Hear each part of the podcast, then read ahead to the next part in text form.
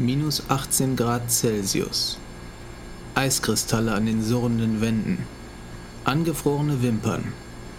Das rechte Auge stand offen, die Iris war vor Entsetzen so weit nach oben geflohen, dass man sie kaum noch sah.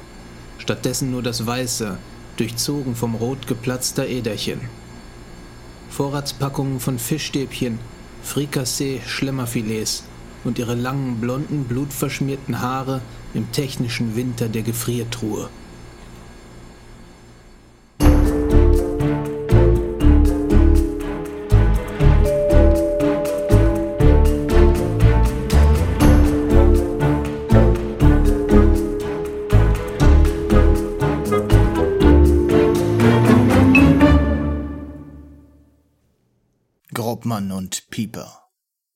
Fall 5.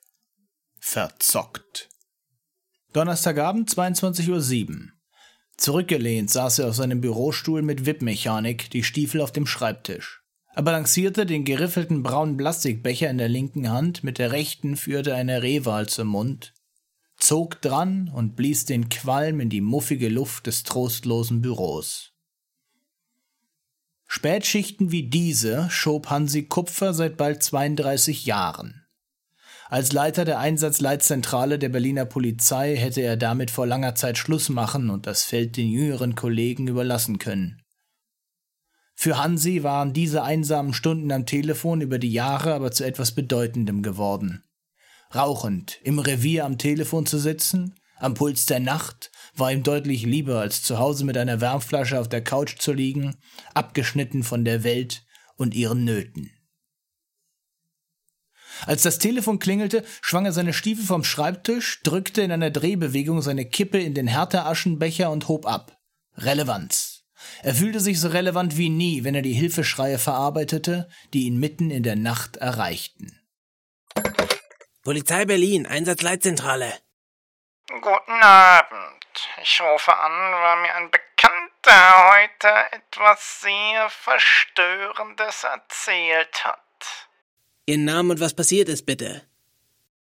Der hat seine Freundin kalt gemacht. Gerade heute erst. Hat gesagt, dass er sie zerstückelt und den Kopf im Gefrierer aufgehoben hat, weil sie ein so schönes Gesicht hatte. Name und Anschrift. Er heißt Claude van Greif. Alter Jockey. Und Freudstraße 3, da müssen Sie mal vorbeischauen, am besten sofort. Bei solch vagen Aussagen handelt es sich meist um Wichtigtour- oder Trittbrettfahrer. Trotzdem, jedem Anruf musste nachgegangen werden. Das sahen die Richtlinien der Einsatzleitzentrale der Berliner Polizei nun mal so vor.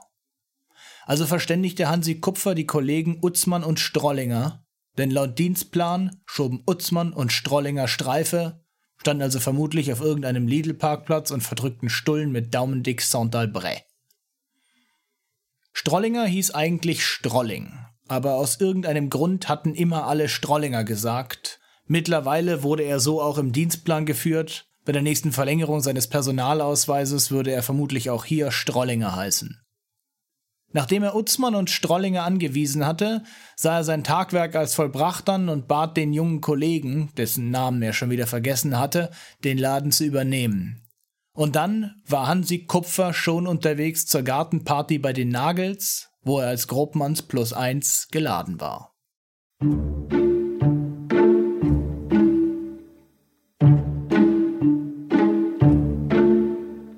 Gegen 22.45 Uhr es nieselte noch, aber die dunklen Wolken hingen schon über den Dächern der Stadt. Bald würde es richtig losbrechen. Utzmann, dessen beige Hose tief und platt vor seinem fliehenden Hintern hing, sorgte sich um die Glut seiner Zigarette. Ein, zwei Tropfen hält sie stand, aber wenn es richtig schüttet, dann geht sie aus, die Glut. Das wusste er noch aus seiner Zeit auf der Verkehrsinsel. Bei der Streife gefiel es ihm deutlich besser und seit er gemeinsam mit dem Kollegen Strollinger Dienst schob, war eigentlich alles tutti. Neulich erst hatten die beiden privat zehn Stangen Marlboro aus Polen mitgebracht, wo sie deutlich günstiger waren. Marlboro-Rauchen war für Utzmann seit Schulzeiten ein Muss. Zwei Stangen hätten sie versteuern müssen. Das nicht zu tun war Utzmanns Idee gewesen, und er hatte sich wie meistens durchgesetzt. Seither hing der Haussegen schief bei Mario Utzmann und Rolf Strollinger, einem der eingespieltesten Duos unter den Berliner Streifenpolizisten. Ohne sich bei seinem Kollegen zu versichern, drückte Strollinger die Haustürklingel. Ein kleiner, schmal gebauter Mann mit zerfurchtem Gesicht und glasigen blauen Augen öffnete die Tür. Seine braunen Haare waren offensichtlich gefärbt, allerdings war es gut gemacht, das sah man. Sicher teuer, genau wie das verwaschene Versace Polohemd, das aussah wie das letzte Überbleibsel einer Vergangenheit, die größer war als das kleine Männchen, der letzte Hauch von Saint-Tropez hier in Falkensee.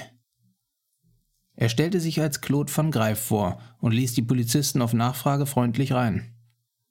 Seine Frage, was los sei, konterten die Beamten mit einer Gegenfrage. Ob sie bitte mal die Gefriertruhe sehen dürften. Nach einem Moment der Verwunderung führte van Greif die beiden Beamten in die Küche. Und dort stand sie, die große Gefriertruhe aus dem Hause Liebherr, Modell GTL 3005. Damals auf der IFA 2000, Europas großer Millenniumsmesse für Haushaltsgeräte aller Art, hatte Liebherr das Modell als Jahrhundertinnovation vorgestellt. Leistungsstärker und verlässlicher als jede andere Kühltruhe, mit eigenem Notstromaggregat. Strollinger hatte darüber in der GQ gelesen. Eine GTL 3005 in der Küche sei das, was ein 68er Mustang in der Garage sei. Ein Ausweis von Testosteron, Geld und einer Geringschätzung des lediglich Notwendigen. Staunend blieb Strollinger mit Van Greif vor der Küche stehen, während Utzmann langsam die GTL 3005 öffnete und dann schockstarr dastand. Als die Kälte mit ungutem Geruch zu ihm aufstieg, schlug sein Schock in Panik um. Blitzschnell knallte er den Deckel der Truhe mit voller Wucht zu. Strollinger, dessen Behebigkeit in Geist und Fleische ansonsten kaum zu überschätzen war, verstand sofort und schaltete auf Angriff. In der Hektik des Moments waren all die Festnahmetechniken der diversen Lehrgänge aus 35 Jahren Polizeiarbeit vergessen. Stattdessen rammte der unförmige, korpulente Polizist ohne Vorwarnung, dafür mit einem rührenden Schrei, den allenfalls halb so schweren Van Greif wie ein Berserker durch die Rigipswand in das angrenzende Wohnzimmer.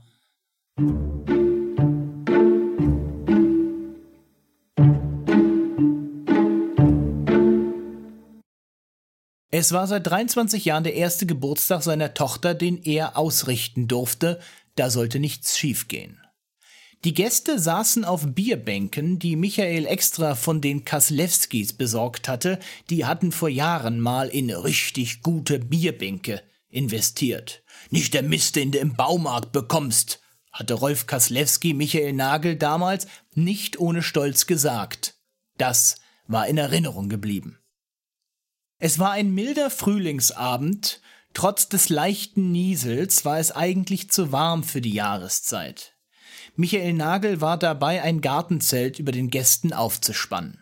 Grobmann saß am Ende der kaslewskischen Bierbänke unweit des Grills. Sein Bier wärmte er neben den Resten der Glut, sehr zur Verwunderung von Michael Nagel, der extra den alten Kühlschrank wieder angeschlossen hatte, um auch ja genug gekühltes Bier anbieten zu können. Einzelne Würste lagen dunkel und unappetitlich auf der Seite des Rostes und warteten auf unglückliche zu Spätkommer. Grobmann hatte das umfangreiche Grillsortiment, das Michael Nagel an der Fleischtheke des Kauflands in der Görzallee besorgt hatte, durchprobiert. Die Schweinefackeln waren nicht übel gewesen, und es gefiel ihm, auf kleinen Papptellern stapelnd die Portionsgröße selbst bestimmen zu können. Er saß gegenüber von Regina, Nagels Mutter, und neben dem frisch eingetroffenen Hansi, der sich mehr oder weniger selbst eingeladen hatte. Regina, ein Gründungsmitglied der Berliner Grünen, eine Information, die sie gelernt hatte, in jedes erste Gespräch einzuflechten, war damit beschäftigt, Hansi und Grobmann ungefragt ihre Sorgen aufzutischen. Ihre Tochter sei ja nun wirklich in einem Alter, in dem man sich geordnete Verhältnisse wünsche, Sie selbst sei ja nun wirklich kein Kind von Traurigkeit gewesen. Damals, in den Gründungsjahren der Grünen, sei sie wirklich auch das eine oder andere Mal neben dem Falschen aufgewacht. Aber bei ihr hätte sich der wilde Lebenswandel eben verbraucht und irgendwann habe sie wirklich einen Wert in der Stabilität gesehen. Bei jedem wirklich, das sie von sich gab, nickte Hansi und wiederholte das Wort mit einer gespielten Aufrichtigkeit, die außer Grobmann niemand bemerkte. Wie der Berliner Polizeiapparat funktionierte, schien ihr im Detail unbekannt. Grobmann hatte das Gefühl, sie ginge davon aus, dass er und Hansi Nagels Vorgesetzte seien. Jeden Tag in der Leichenkammer. Das ist ja nun auch wirklich kein Lebensmodell, das bei der Partnerwahl besonders hilfreich ist. Und dazu ist sie ja schon immer ein Dickkopf gewesen. Das hat sie von ihrem Vater, nicht von mir. Ein Mann, der auch wirklich stabile Verhältnisse will. Das wünsche ich ihr von Herzen und nicht wieder so ein Traumtänzer wie dieser bekloppte Teddy. Das war einer. Da könnte ich Ihnen wirklich Geschichten erzählen. Wirklich. Grobmann nahm die Bierflasche aus den Kohlen. Das lauwarme Bier schmeckte süffig. Er würde mal aufstehen und Neues holen, damit er wieder eins aufgewärmt hatte, wenn dieses hier alle war. Auf dem Weg durch den Garten vorbei an den Bierbänken, kurz vor der Terrasse, lief er Nagel in die Arme. Hier bist du. Warum gehst du nicht an dein Handy? Egal, wir haben eine Leiche, Spurensicherung ist schon da. Und hier ist eh langsam Sense. Also lass uns ohne großes Tamtam durchs Haus und raus. Und Hansi? Der große Hansi Kupfer wird wohl allein seinen Weg von Lichterfelde nach Hause finden. Ja, sollte man meinen.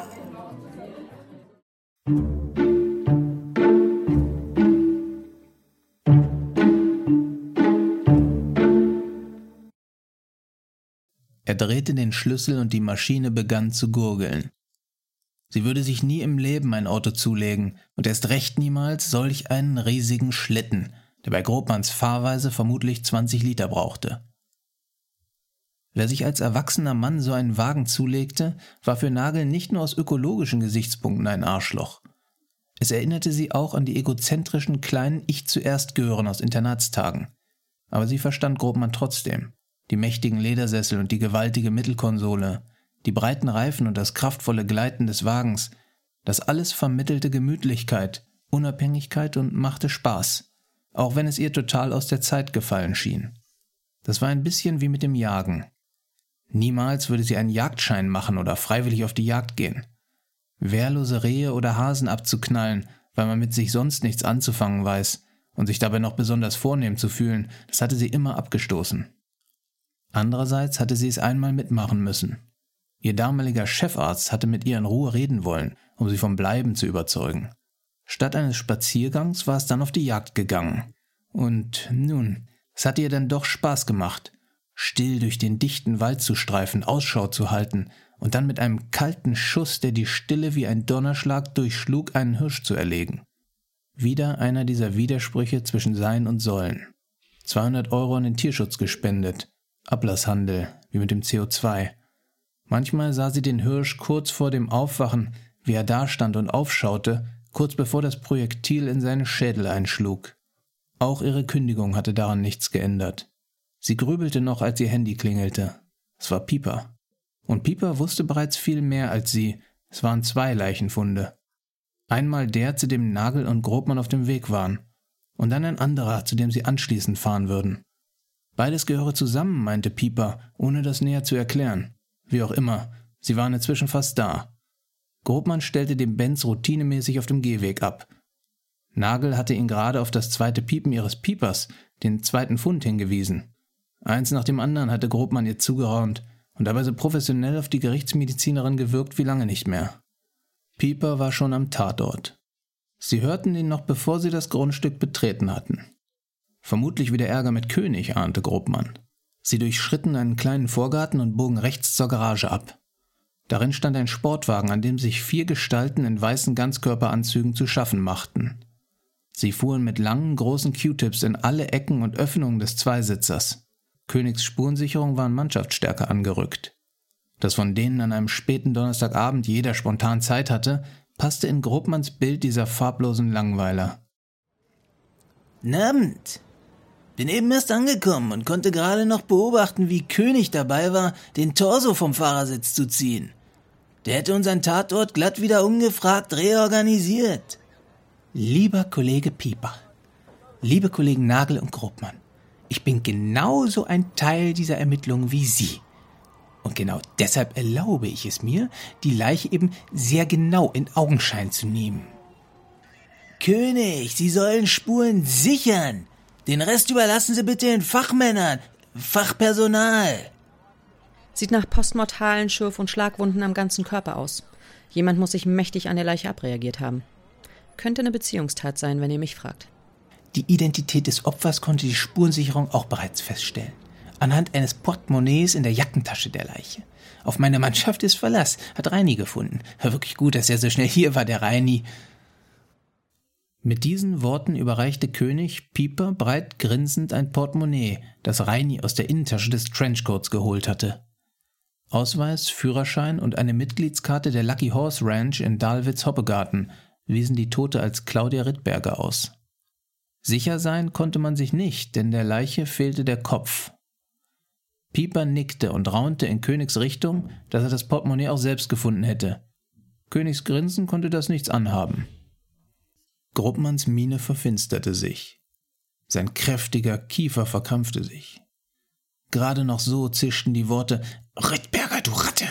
zwischen seinen Zähnen hervor, mehr zu sich als zu den anderen. Dann drehte der Kommissar sich um und lief zurück zu seinem Benz.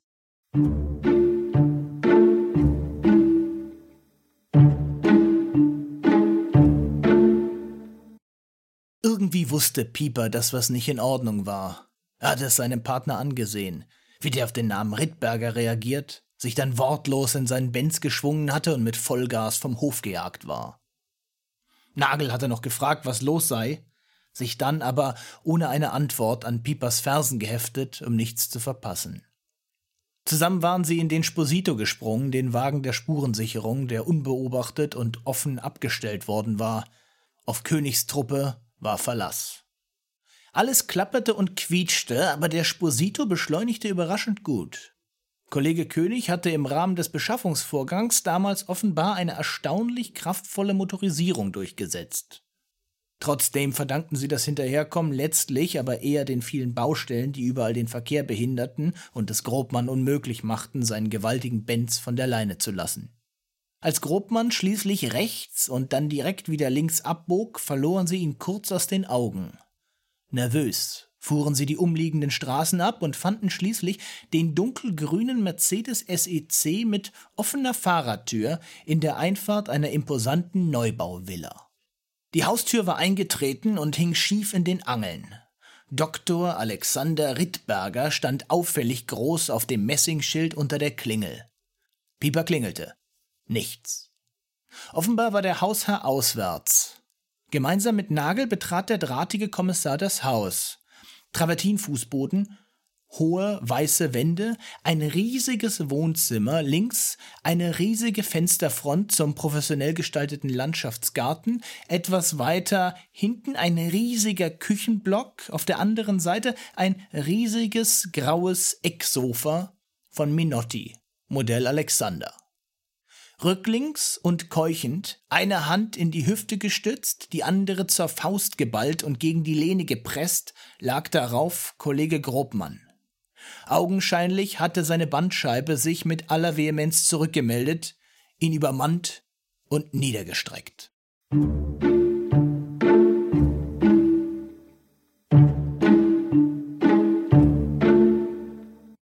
Er war schwer zu verstehen, da er heftig und wütend keuchte. Schmerzverzerrt stieß Grobmann nur einzelne Wortbrocken hervor.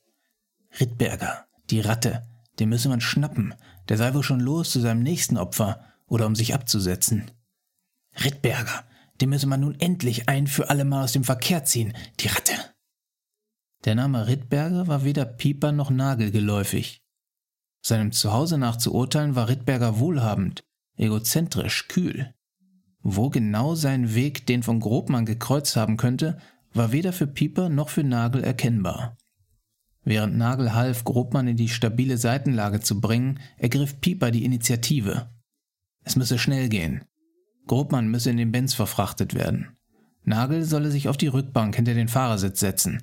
Der Beifahrersitz solle für Grobmann weitestmöglich zurückgefahren werden. Er, Pieper, werde fahren.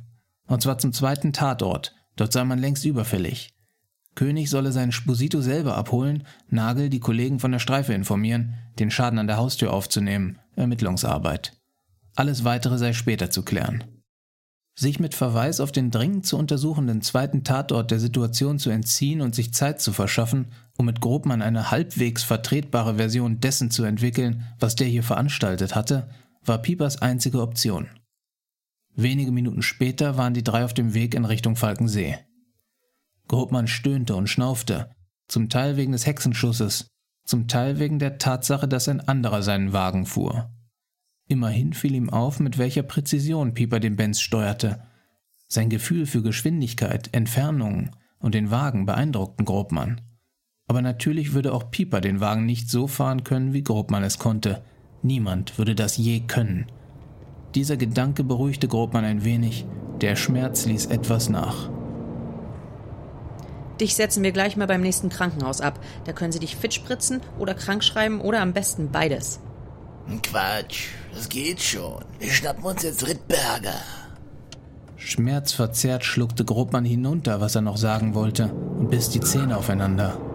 Wir setzen dich im Martin Luther ab und fahren dann zum Tatort. Deinen Wagen müssen wir uns leihen, okay?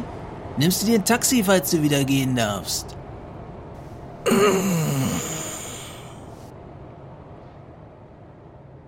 Es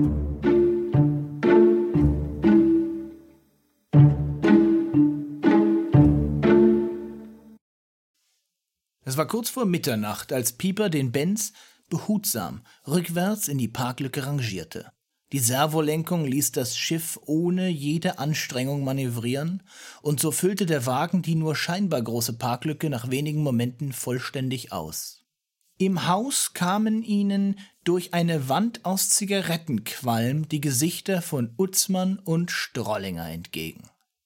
Die beiden Streifenpolizisten hatten sich die Wartezeit damit verkürzt, sich durch ihre Stangen Malbüros zu arbeiten. Wo denn die Ermittler so lange geblieben wären? Sie hätten es hier doch sowohl mit einem Tatort als auch mit einer Verhaftung zu tun.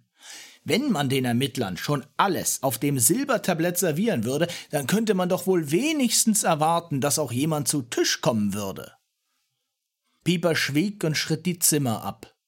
Im Wohnzimmer blieb er stehen über dem Sideboard in Klavierlackoptik ein offensichtlich unfreiwilliger Durchbruch zur Küche.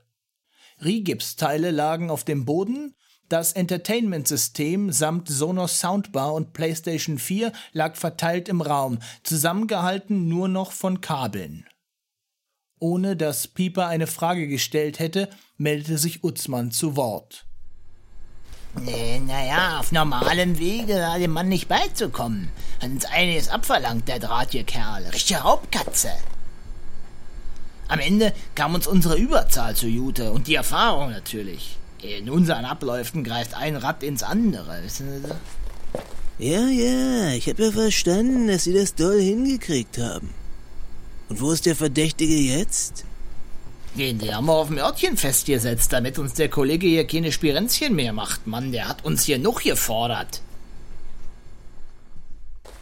Utzmann zog tief an seiner Malbüro und deutete beim Ausatmen mit einem Nicken auf eine Tür im Flur. Dabei hielt er dem Kommissar einen Schlüssel hin. Zweimal klackte es im Schloss, ehe Pieper die Tür des Badezimmers öffnete. Breitbeinig, leicht in den Knien, auf den Fußballen wippend, stand er da.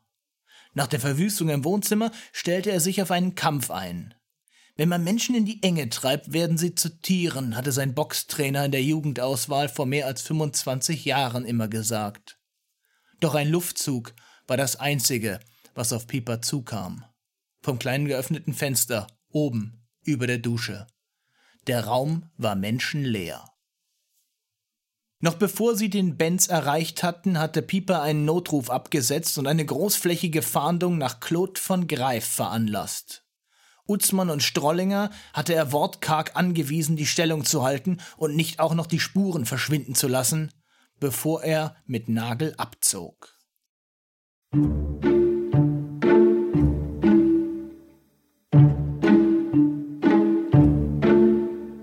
kleine Tisch in Grobmanns Küche war gedeckt. Die Kaffeemaschine gab dem Kommissar mit einem letzten Röcheln zu verstehen, dass die Kanne soweit war. Er hatte die grobe Leberwurst, Geflügel in Aspik, den Lachsschinken und seinen Favoriten, die Zungenwurst, liebevoll auf einem Teller arrangiert. Im Ofen hatte er acht Aufbackbrötchen der Marke Knack und Back etwas zu lange gebacken und mit seiner Orangensaftpresse hat er sich ein großes Glas gepresst. Gerade als er die Brötchen mit flinken Händen in einen Korb geworfen hatte und das Frühstück damit bereitstand, klingelte sein Handy. Pieper, dachte Grobmann. Der würde wohl hoffentlich anrufen, um den Benz zurückzubringen. Er ging nicht ran, belegte sich stattdessen eines der Brötchen daumendick mit Butter und grober Leberwurst und goss den fettigen Happen mit viel Kaffee hinunter. Brötchen Nummer zwei teilte Grobmann in eine Hälfte mit Geflügel in Aspik und eine Hälfte Lachsschinken, jeweils mit mächtig Butter grundiert. Nummer drei belegte er beidseitig mit Lachsschinken, weil er den nicht übel fand. Nummer vier wurde großzügig mit Zungenwurst bedacht, dazu eine große Gewürzgurke der Länge nach. Noch bevor er reinbeißen konnte, klingelte sein Telefon erneut. Raunend ging Grobmann ran, ohne aufs Display zu gucken, ohne ein Wort zu sagen. Ich stehe vor deiner Tür. In 15 hat uns Fleischer in sein Büro bestellt. Also vamos! Grobmann war genervt, während er seine mit Zungenwurst belegten Brötchenhälften zusammenklappte, den letzten Schluck Kaffee trank und den wenigen Aufschnitt, der noch da war, mit Zellophanfolie abdeckte, ehe er ihn in den Kühlschrank stellte. Fleischer, Dr. Nick Fleischer, war gerade einmal 37 Jahre alt und hatte seit knapp acht Wochen die Leitung des LKAs übernommen. Der motivierte junge Mann war ein Quereinsteiger im Polizeidienst, war aus dem Innenministerium gewechselt. Man sagte ihm beste Kontakte in die Politik nach und eine steile Karriere voraus. Grobmann nervten vor allem die ständigen Einmischungen seines neuen Chefs. Wöchentlich hatte Fleischer einen Jour fix angesetzt, was Grobmann als eine Mischung aus Kaffeekranz und Händchenhalten für Kindergartenkinder empfand. Er war seit 31 Jahren bei der Polizei, also genau seit dem Zeitpunkt, zu dem Fleischer seine Schultüte überreicht bekommen hatte. In seiner Antrittsrede, die mehr Inszenierung als Begrüßung gewesen war, hatte Fleischer sein Motto bekannt gegeben. Technik, Teamwork, Transparenz. Oder 3T, wie er meistens einfach sagte. Kein Chef vor Fleischer hatte ein Motto gehabt. Und kein Chef vor Fleischer hatte Gruppmann so schnell so sehr genervt. An Tag 1 hatte er angekündigt, die schon lange geltende, aber nie befolgte Nichtraucherregelung im Präsidium kompromisslos durchzusetzen. Wer dagegen sei, dass bestehende Regeln befolgt werden, der müsse sich mal fragen, ob er im Polizeidienst richtig sei. In Woche 3 hatte er Grobmann mit gespieltem Entsetzen vorgehalten, dass der seit 1997 keine Fortbildung mehr besucht hätte. Das müsse sich sofort ändern. Er habe einige Strippen gezogen und es sei ihm gelungen, etwas budgetfrei zu machen, damit Grobmann ein wöchentliches E-Learning-Seminar besuchen könne. Grobmann solle sich ein Beispiel an Pieper nehmen. Dessen eindrucksvolle Mitarbeit am renommierten Meisenburger hätte das Berliner LKA bundesweit wieder zum Gesprächsthema gemacht. Durch Piepers Arbeit hätte man die Pinscher aus Hamburg, die sich ja sonst für das Zentrum der deutschen Verbrechensbekämpfung halten würden, deutlich in die Schranken gewiesen. Und er, 3T Fleischer würde alles daran setzen, dieses Momentum zu nutzen und dem Berliner LKA zu dem Glanz zu verhelfen, der in einer Hauptstadt verdient hätte. Zweimal hatte sich Grobmann durch den E-Learning-Kurs geklickt, insgesamt vier Stunden Lebenszeit hatte er dieser sinn- und informationsbefreiten Tätigkeit geopfert. Seither verging kein Jour fix ohne eine Bemerkung Fleischers, dass Grobmann daran müsse. Fleischers Büro war anders als der Rest des LKAs modern möbliert. Seine neue Grundausstattung hatte er zäh verhandelt. Neben einem gewaltigen, aber schlichten Schreibtisch hatte er eine Sitzecke mit Couchgarnitur in seinem frisch gestrichenen Büro. Er wies Grobmann und Pieper mit der flachen Hand zwei Plätze auf der viel zu niedrigen Eckcouch zu. Gruppmann sorgte sich kurz um seinen Rücken, setzte sich dann aber doch, was er sofort bereute, als er tief in das unverschämt weiche Sitzpolster sank. Über dem Schreibtisch hing ein Diplom der Deutschen Universität für Verwaltungswissenschaften in Speyer. Meine Alma Mater, kommentierte Fleischer den fragenden Blick Grobmanns. Danach war ich bei Roland Berger. Das war eine sehr gute Schule, muss ich sagen. Hart, aber wirklich sehr gut. Das muss ich einfach sagen. Pieper sah sich unbeeindruckt das Büro an, während sein Kollege immer noch nach einer halbwegs erträglichen Sitzposition suchte. Sichtlich verärgert darüber, dass niemand mehr über seine Zeit als Unternehmensberater wissen wollte, setzte sich Fleischer zu den beiden Kommissaren. So, dann lassen wir uns mal darüber sprechen, was Sie für einen Mist verzapft haben. Sie haben den Wagen der Spurensicherung entwendet und damit dem Team des Kollegen König eine mustergültige Spurensicherung unmöglich gemacht? Allein das wiegt schon so schwer, dass wir sie beide umgehend suspendieren sollten. Wir? Ist das nicht allein Ihre Entscheidung? Mit wir meine ich das Team. Ich leite es. Also entscheide ich. Aber es ist immer eine Entscheidung des Teams. Grobmann schwieg. Er sagte nichts dazu, auch wenn er Fleischers Art, immer wir zu sagen und damit bloß sich selbst zu meinen, unerträglich fand. Herr Dr. Fleischer, ich. Hm, Herr Fleischer, bitte. Wir sind ja nicht bei meiner Verleihung des Bundesverdienstkreuzes. Da müssen Sie sich nicht anbiedern und schon gar nicht nach dieser Orgie an Regelverstößen, die Sie und Ihr Partner gestern gefeiert haben. Wie stehe ich denn nun da, wenn sowas in meinem Laden passiert? Herr Fleischer, mein Kollege kann wirklich nichts dafür, dass ich den Wagen vom König ausgeliehen habe. Das waren ja noch nicht mal Sie alleine. Nein, Sie haben das zusammen mit dieser Gerichtsmedizinerin veranstaltet. Und das ist auch direkt das nächste Problem, dass die Gerichtsmedizin da ständig mitermittelt. Wissen Sie, Kollege Pieper, wir schätzen Sie fachlich sehr. Stichwort Weisenburger. Aber wir müssen uns doch sehr wundern, was Sie hier für einen Murks angerichtet haben. Man könnte meinen, Sie arbeiten an einem neuen Kapitel im Meisenburger mit der Überschrift, wie man nicht ermitteln sollte. Ach, das war gestern zugegebenermaßen nicht lehrbuchmäßig. Aber lassen Sie uns mal machen, wir knacken den Fall noch. Sie knacken den Fall noch? Das Einzige, was Sie hier knacken, ist der Rekord im Scheiße stapeln. Mann, Sie spielen hier mit dem Ruf der ganzen Abteilung und ich lasse nicht zu, dass Sie unser ganzes Team in Verruf bringen. Dafür bin ich nicht angetreten. Wissen Sie, Herr Fleischer, vielleicht sollten Sie sich ein bisschen weniger um Ihre nächste Beförderung sorgen. Die wird schon kommen, wenn wir Ergebnisse liefern. Und wir liefern. Herr Pieper, ich bin einfach schwer enttäuscht von Ihnen. Sie sind doch eigentlich Profi und lassen sich trotzdem von dieser fachfremden Frau zu so einer Schwachsinnsaktion hinreißen? Wenn ich ganz ehrlich bin, will ich gar nicht wissen, was Sie sich davon erhofft haben. Mit Ihnen hatte ich viel vor. Aber ein Ermittler mit offener Hose, das ist doch eine Liability. Bei allem Respekt, Herr Fleischer, das ist Quatsch. Und Sie, Robmann, haben die Tür eines renommierten Rechtsanwalts eingetreten und sich ohne Durchsuchungsbefehl Zutritt zu seinem Haus verschafft. Außerdem haben sie sein Sofa beschädigt. Die Rechnung für die Schäden wollen sie nicht sehen, glauben Sie mir. Was er alleine für sein Sofa verlangt. Minotti. Modell Alexander. Davon finanzieren wir hier das halbe Department.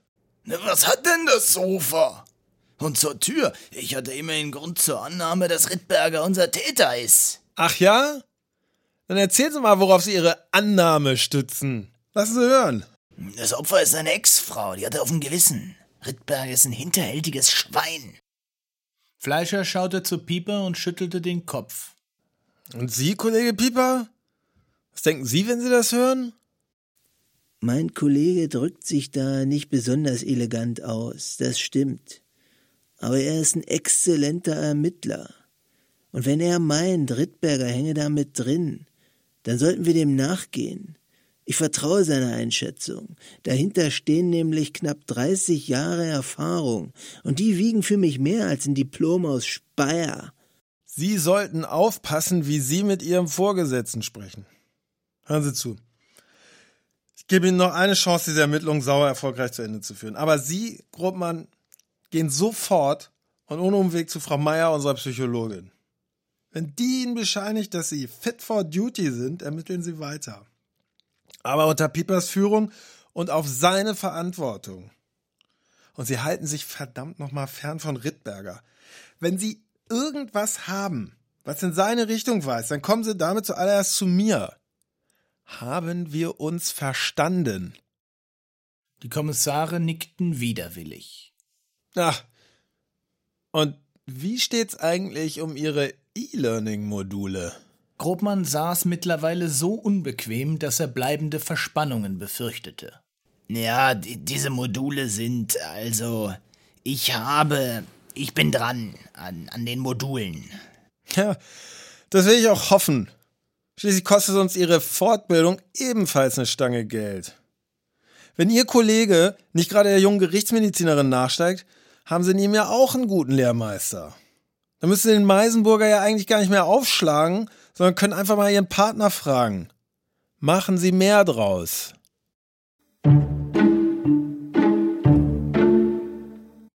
Grobmann schloss Fleischers Tür. Die beiden Männer standen im engen, langen Flur des Präsidiums. Es roch unangenehm. Offenbar gab es wieder Probleme mit den sanitären Anlagen. Die meisten Kollegen schienen beschäftigt zu sein. Einige tranken in ihren Büros auch einfach Kaffee aus Plastikbechern und lasen die Morgenpost oder den Tagesspiegel. Es war ruhig hier oben im Gang. Grobmann brummte der Schädel, er konnte förmlich hören, wie der alte Linoleumboden das helle Licht der Neonröhren auffraß. Wortlos setzten sie sich in Bewegung und schoben sich, kochend, den langen Gang hinunter zum Fahrstuhl. Noch bevor sie das Erdgeschoss erreichten, brach Grobmann die Stille. Ein unverschämtes Sofa, mir glatt versessen auf dem Scheißteil.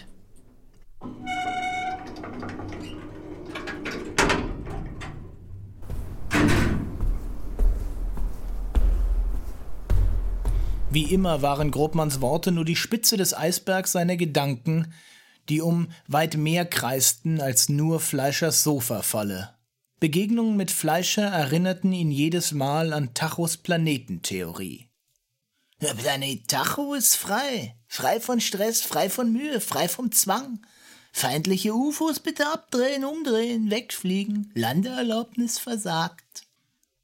Solche Sprüche konnte ernten, wer Tacho in irgendeiner Angelegenheit unter Druck setzen wollte, egal ob es um vergessene Geburtstagsgeschenke oder gut gemeinte Ratschläge zum Thema Ernährung ging. Grobmann hatte es immer wieder bestritten, dass es sich hier um mehr als eine Haltung, geschweige denn eine Theorie handeln würde. Doch, doch, es ist eine Theorie. Meinetwegen kannst du es auch Planetenlehre nennen. Darauf würde ich mich gerade noch einlassen.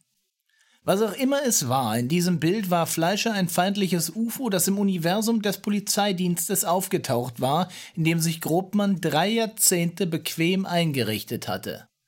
Nun war Fleischer eingedrungen, angetrieben von einer brennbaren Mischung aus Ehrgeiz und Schamlosigkeit, gekommen, um Grobmanns Planeten zu kolonialisieren, indem er in jedem Gespräch kleine Fleischerflaggen in den Boden rammte und sich Terrain sicherte, das ihm eigentlich nicht zustand. Der Kommissar langte in die Innentasche seiner dünnen Jacke und zog eine Packung filterlose Camels heraus, der er zwei Zigaretten entnahm. Eine gab er seinem Kollegen, eine steckte er sich selbst in den Mund und zündete sie mit seinem Benzinfeuerzeug an. Widerlicher kleiner Giftzwerg. Ist ein Hosenscheißer. Mach bloß deine E-Learning-Module, sonst schickt er dich noch nach Speyer für einen Aufbaulehrgang. Wir sollten uns mal bei den Nachbarn von Claudia Rittberger umhören. Ja, aber vorher muss ich was futtern.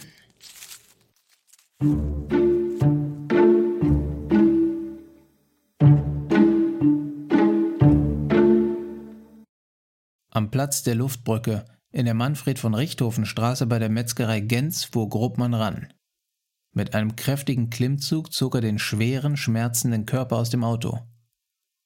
Pieper hatte angeboten, alleine reinzugehen. Doch Grobmann hatte mehr Angst davor, dann mit zwei Geflügelwienern abgespeist zu werden, als vor dem Schmerz. Zwei Schrippen, belegt mit Bulette, Senf und gedünsteten Zwiebeln, eine große Spezie in Zimmertemperatur und fünf solide Spreewälder Gurken verdrückte Grobmann noch im Parkhafen bevor er den Benz zu der Adresse steuerte, an der Claudia Rittberger gemeldet war. Den Weg kannte er noch, hatte man am Vortag doch dort den Torso der Frau gefunden. Das zweigeschossige Haus hatte zwei Briefkästen. Auf einem stand C. Rittberger, auf dem anderen Leue Odelga. Die beiden Kommissare konnten jedoch keine Klingel ausmachen, nirgends. Die Gartentür und der Metallzaun, die das Grundstück zur Straße hin begrenzten, waren zu hoch, um drüber zu klettern. Und mit Grobmanns Rücken sowieso. Im Haus bewegte sich etwas. Ein Schatten huschte über eines der drei großen Fenster im ersten Stock. Die Kommissare riefen, doch im Haus war keine weitere Regung zu erkennen. Grobmann, dessen Rückenschmerzen ihn ungeduldig werden ließen, bot an, einige Schüsse aus seiner Dienstwaffe abzufeuern, dann würde man sie schon registrieren. Jeder andere hätte das für einen kleinen Scherz gehalten. Pieper war sich mittlerweile nicht mehr sicher. Er schüttelte den Kopf, holte sein Besteck aus der Innentasche seiner speckigen Lederjacke und öffnete mit wenigen Handgriffen die Gartentür. Allerdings nur, um einige Meter später festzustellen, dass auch am Haus weder eine Klingel noch ein Klopfer oder ein erkennbares Türschloss vorhanden waren. Grobmann schlug mit der Faust gegen die Eingangstür. Nichts. Die Kommissare striffen durch den Garten. Rhododendronbüsche, Rosen und ein paar alte Apfelbäume. Hinterm Haus eine Terrasse. Durch eine Glastür schauten sie ins Innere. Weiße Möbel. Eine Sofagarnitur. Mit Leder bezogene Stühle an einem gläsernen Esstisch. In der Mitte des Wohnzimmers ein lebensgroßes Ölgemälde eines Pferdes. Grobmann presste seine Nase gegen die Scheibe. Offenbar war das die Wohnung von Claudia Rittberger. Plötzlich, hinter den Kommissaren ein Geräusch, ein Zischen und dann, während sie versuchten, das Geräusch zu lokalisieren, Wasser. Ein Rasensprenger. Sie versuchten sich über die Terrasse in Sicherheit zu bringen, doch der Strahl des Rasensprengers folgte ihnen mit überraschender Genauigkeit. Waren sie außer Reichweite des einen Sprengers, erfasste sie der nächste. Da sitzt einer an der Konsole und steuert die Spritzen. Bei dem Gedanken, dass da irgendein Technikfritze im Haus saß und sie mit seiner Gartensprenganlage von seinem Grundstück scheuchte, wurde Grobmann wütend. Er spürte die unterste Lage seiner Kleidung klitschnass auf der Haut. Noch einmal wollte er sich vor dem Strahl wegbeugen, doch ein empfindliches Stechen im Rücken sperrte diese Bewegung und brachte Grobmanns Temperament zum Überkochen. Kurzerhand riss der Kommissar seine Dienstwaffe aus dem Holster und feuerte mit zusammengebissenen Zähnen zweimal in die Luft, um zu beenden, was auch immer hier vor sich ging. Pieper packte sich an die Stirn. Er wusste, dass Grobmann mit dieser Aktion einer Suspendierung einen weiteren Schritt näher gekommen war. Der Strahl versiegte. Zusätzliche Beleuchtung ging an. Die Kommissare standen klitschnass auf der leeren Terrasse. Während sie noch tropften, bog ein gelber Pickup mit hoher Geschwindigkeit in die Straße ein, raste auf das Grundstück zu und bremste hart mit quietschenden Reifen kurz vor dem Gartenzaun. Das direkt auf die Kommissare geworfene Fernlicht, unterstützt noch durch zusätzliche auf dem Pickup installierte Scheinwerfer, erschwerte es den Kommissaren zu erkennen, wem sie hier gegenüberstanden. Eine von Anabolika gebrochene Männerstimme schallte durch das Scheinwerferlicht. Security! Kommt raus, oder wir kommen rein! Jungs, wir sind vom LKA, Kripo Berlin. Kommt raus, oder wir kommen rein! Die in der Luft liegende Spannung wurde erst durch die näher kommenden Sirenen entschärft. Die anrückende Streife überzeugte die noch immer vor Adrenalin kochenden Security-Leute, ihre Pfeffersprays wegzustecken und die Beleuchtung ihres Fahrzeugs auszustellen. Minuten später verteilten Kollegen Strollinger und Utzmann polnische Malbüros an alle Beteiligten. Qualmend besprachen sie, den Vorfall nicht an die große Glocke zu hängen und sich nun denjenigen vorzuknöpfen, der aus dem ersten Stock mittels seiner High-End-Gartensprenganlage Widerstand gegen die Staatsgewalt geleistet den privaten Sicherheitsdienst gerufen hatte. Das sollten die Streifenpolizisten erledigen, während Grobmann und Pieper sich endlich die Wohnung von Claudia Rittberger ansehen wollten. Den kleinen Wassermann könnten sich die Kommissare auch später noch auf dem Revier vornehmen.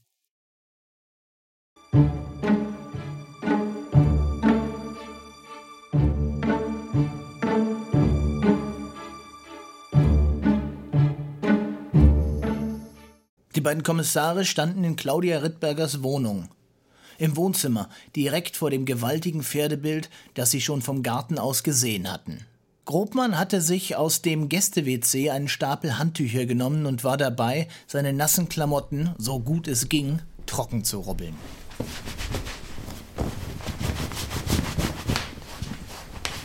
Nun, was könnte dein Rittberger denn für ein Motiv gehabt haben? Diese Frage sollten wir doch zuerst mal beantworten, bevor wir den Kerl angehen. Ach komm schon, das ist doch Zeitverschwendung, dieser Formalismus. Formalismus? Ja, Sag mal, hast du deine Eier in Fleischers Büro vergessen oder was ist hier los? Die Frage nach dem Motiv ist nun mal der zentrale erste Schritt. Eier hin oder her. Ach, wahrscheinlich Geld, das ist dem Kerl doch wichtiger als alles andere. Ja, dann sollten wir die Vermögensverhältnisse von Claudia Rittberger mal in Erfahrung bringen. Wie du meinst, aber ich bleib dabei. Selbst mit viel Recherche, wenn wir auch nur da rauskommen, wo mein Bauchgefühl jetzt schon ist.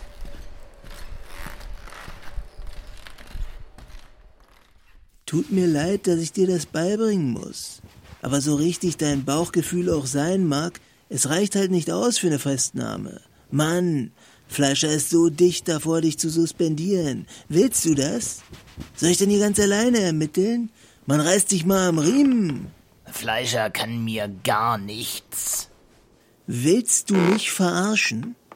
Bei deinem grandiosen Alleingang in der Casa Rittberger ist ein Riesenschaden entstanden. Minotti-Sofa, Modell Alexander. Klingelt da was?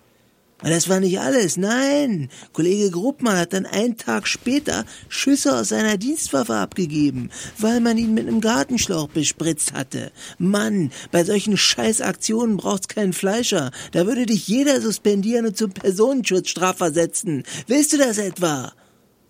Grobmann schwieg. Piepers eindringlicher Appell war zu ihm durchgedrungen. Natürlich wollte er nicht zum Personenschutz, der undankbarsten Tätigkeit, der man im LKA nachgehen konnte. Irgendwo in einem kalten Häuschen sitzen und den ganzen Tag auf die Straße gucken, immer in der Hoffnung, dass doch mal irgendwas passiert, was aber eigentlich nie der Fall war. Aber trotzdem, von einem wie Fleischer herumkommandiert zu werden, das ging nun mal nicht. Und zwar schon grundsätzlich nicht. Fleischer bellt doch nur, der beißt nicht. Sei dir da nicht so sicher. Direkt nach der Standpauke gestern kann der sich einen ungerechtfertigten Dienstwaffengebrauch nicht gefallen lassen. Nicht ohne Gesichtsverlust. Na, und wenn das so wäre, was schlägst du dann vor? Wir halten dich von Fleischer fern und ermitteln mit Vollgas.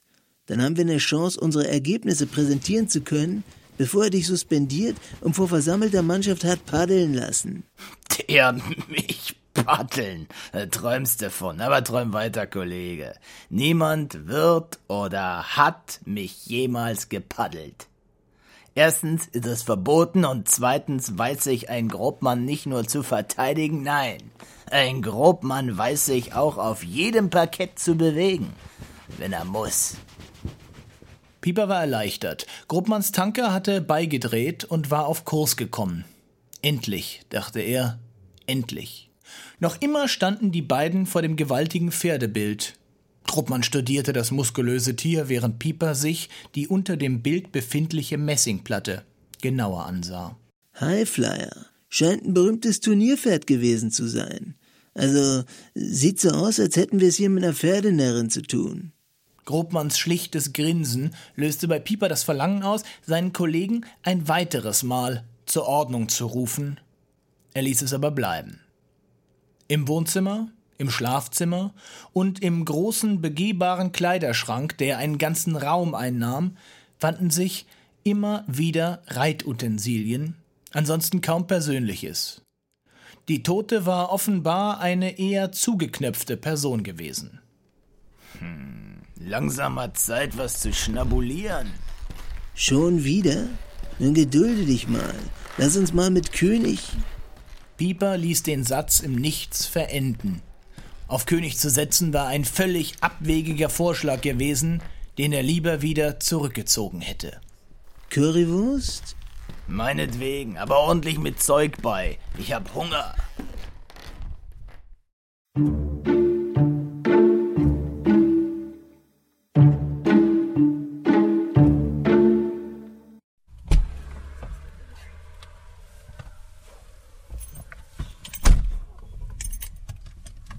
Auf dem Weg zur nächsten Imbissbude nahm Pieper die Gelegenheit wahr, bei seinem Partner mal nachzufühlen, welche Verbindung zwischen dem und Rittberger bestand.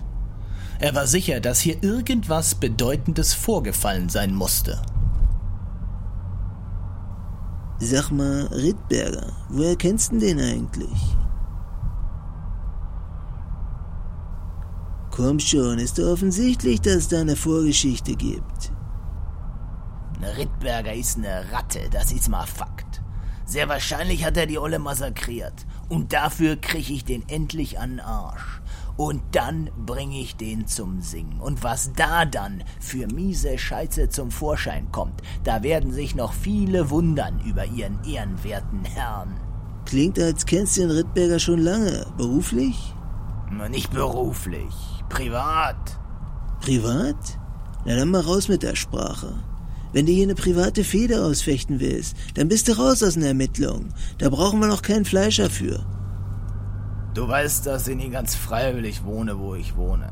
Ich bin Charlottenburger, Dankelmannstraße groß geworden. Ich weiß entfernt meine erste Bude gehabt. Und wieder, nur ein paar hundert Meter weiter, hatte ich dann schließlich drei Zimmer Altbau, knapp 100 Quadrat, Südbalkon, sogar Parkett, beste Restaurants, alles zu Fuß. Es war mein Paradies. Du kannst es vielleicht nachvollziehen, was so ein Ort nach 20 Jahren bei der Mord für einen bedeutet. Die Leichen, die Mörder, die durchgeknallten kaputten, hinterbliebenen, gleichgültigen, all das endet abends an deiner Wohnungstür. Und das beginnt erst wieder, wenn man morgens losgeht. Das klappt nicht in jeder Wohnung, aber in meiner Bude in der Zillestraße war es perfekt.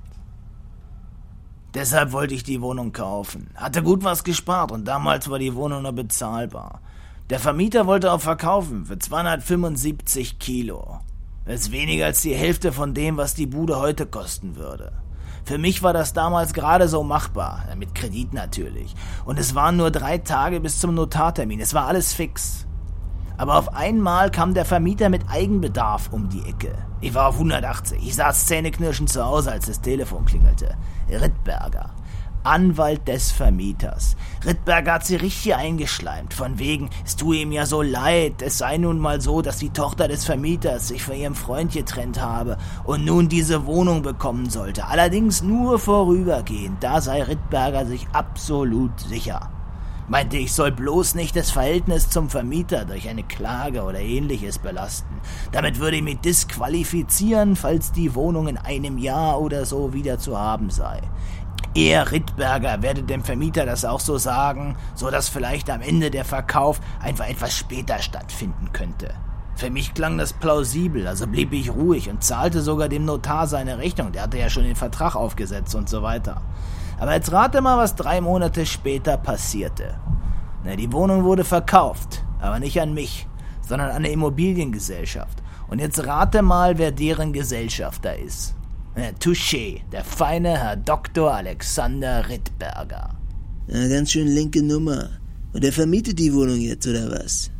Der hat die Wohnung drüber auch gekauft, beide Wohnungen zusammenlegen lassen, alles renoviert, vermietet das jetzt als Luxus-Penthouse an irgendwelche Arschlöcher, die dort nur alle paar Wochen mal sind, weil sich in Berlin schwer tun, ihr Geld schnell genug auszugeben.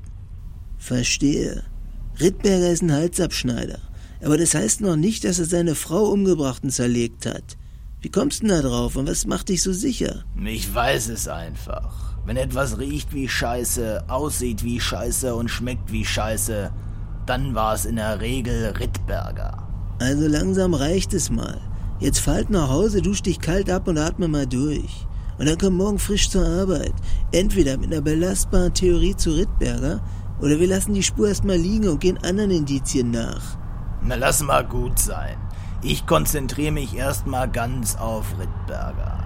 Mach du, was du willst, aber ich werde den Kerl zur Strecke bringen. Mann, das ist doch nicht dein Ernst. Du hast bisher nur Glück gehabt, dass Fleischer mich wegen dem Meisenburger hofiert. Aber ich kann meine Flügel auch nicht ewig über dich halten. Da muss ich schon eine ganze Reihe neuer Auflagen des Meisenburgers mitverantworten.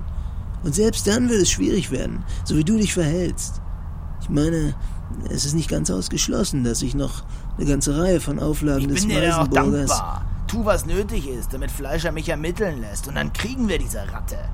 Ich meine, eigentlich gönnst du ja ganz froh sein, dass Fleischer sich von deiner schriftstellerischen Tätigkeit derartig beeindrucken lässt. Den könnten ja auch ganz andere Seiten an dir anmachen.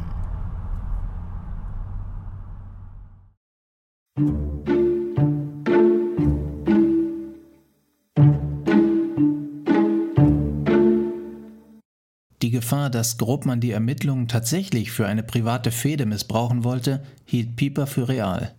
Das durfte er nicht zulassen.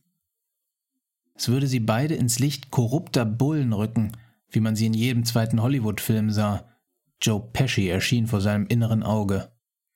Andererseits würde Pieper seinen Kollegen nicht bei Fleischer anschwärzen.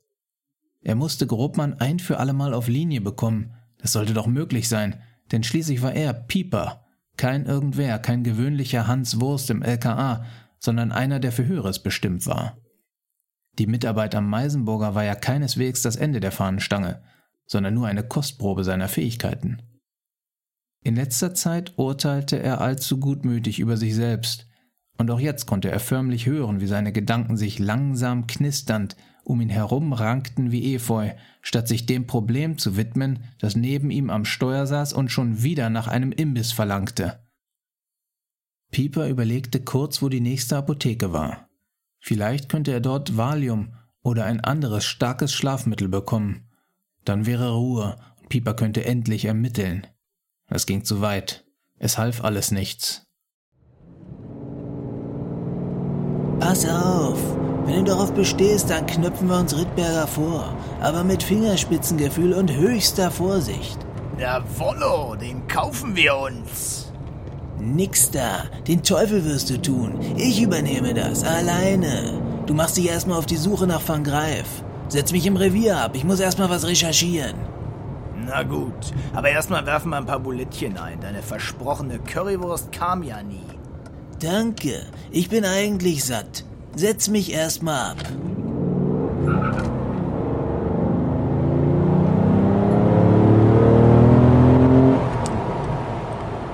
Zwei Stunden später klappte Pieper sein kleines Notizbuch zu.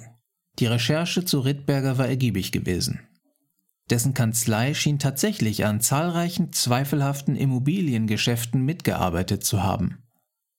Zudem gehörten Rittberger über seine Alexander Holding GmbH sechs verschiedene Immobilien in Berlin. Über seine Alexander Real Estate Development GmbH war er an etlichen Bauvorhaben beteiligt.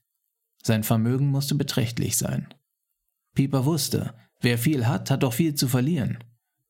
Er trank den letzten Schluck Automatenkaffee, den er in letzter Zeit nicht mehr aus den geriffelten Plastikbechern, sondern einer Kaffeetasse trank.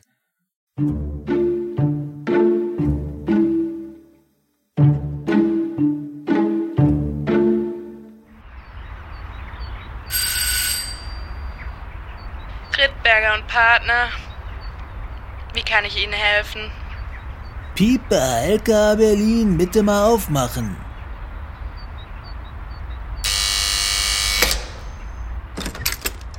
Der Buzzer summte ausreichend lang und wenig später lief der Kommissar über den dunkelblauen Kurzhaarteppich und stand nach einigen Schritten einer jungen Frau mit dunklen, offenen Haaren gegenüber. Sie begrüßte ihn freundlich und bat ihn dann eilig in einen kleinen Besprechungsraum. Wasser, Tee, Kaffee? fragte sie noch und ließ ihn dann mit einem angeberisch opulenten Gebäckteller alleine. An der einen Wand des Konferenzzimmers hing ein gewaltiger Fernseher. Er war an, aber stumm geschaltet. Es lief in Dauerschleife ein Werbespot für Rittbergers Kanzlei, der den glatzköpfigen Anwalt bei einer ganzen Reihe an Aktivitäten zeigte. Im Anzug vor Gericht, bei einem Charity-Lauf, Menschen auf der Straße die Hand gebend, am Schreibtisch vor einem Berg Akten und beim Skifahren und Schwimmen. Gegenüber vom Fernseher hing ein ebenso großes Bild, es war abstrakt in dunklen Brauntönen gehalten, zeigte Schlieren und Rillen. Es war das hässlichste, was Pieper je gesehen hatte.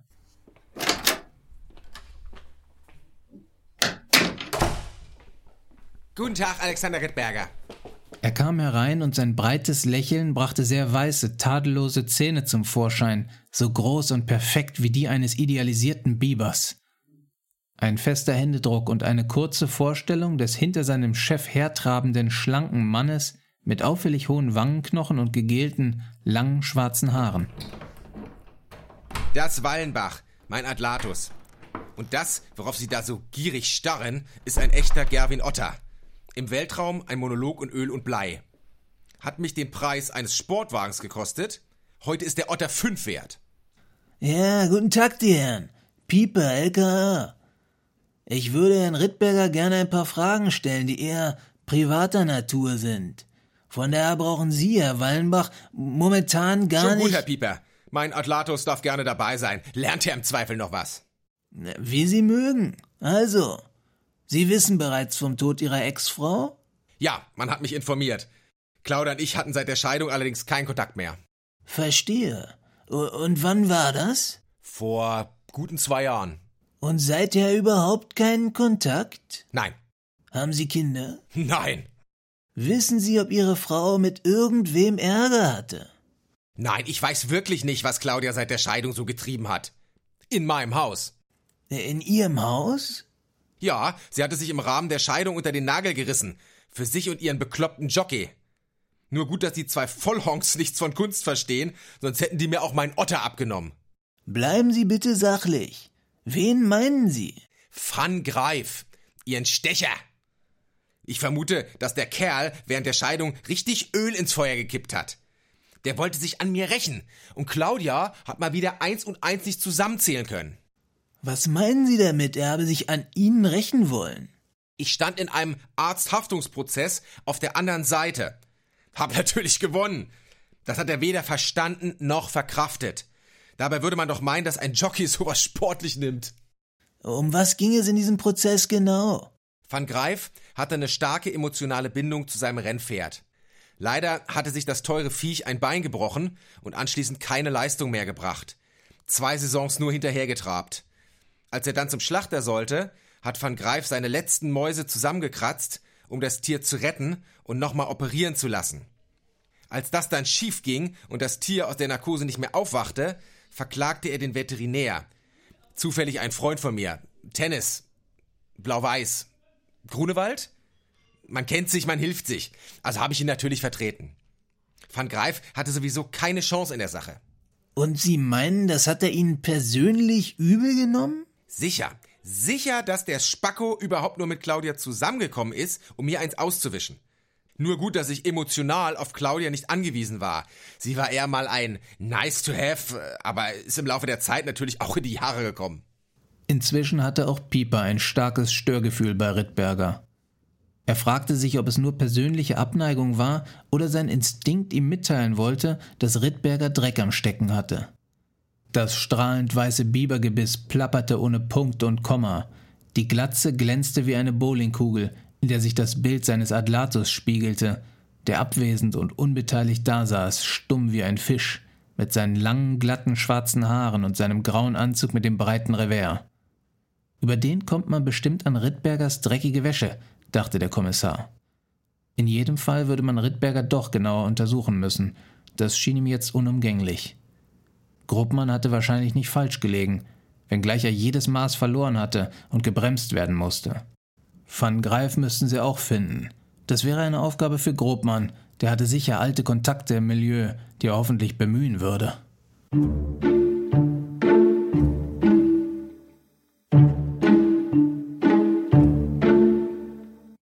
Grobmann hatte tatsächlich Verbindungen in die Pferdewettszene. Nach guten 30 Jahren Polizeiarbeit saß der Kommissar auf einem Berg aus Kontakten, die ihm noch etwas schuldig waren. Einer dieser Schuldner war Manny Wittek. Mannys Hang zur Gaunerei hatte ihn zeitlebens von einem Schwindel zum nächsten getrieben.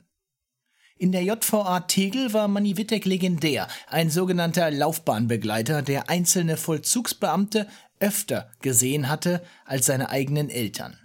Manny war zwar immer zu weich und schmächtig gewesen, um sich mit Gewalt Respekt zu verschaffen, dafür aber findig, und so hatte er als Makler des Glücks bald die einfachen Sehnsüchte der Eingesperrten zu bedienen gewusst.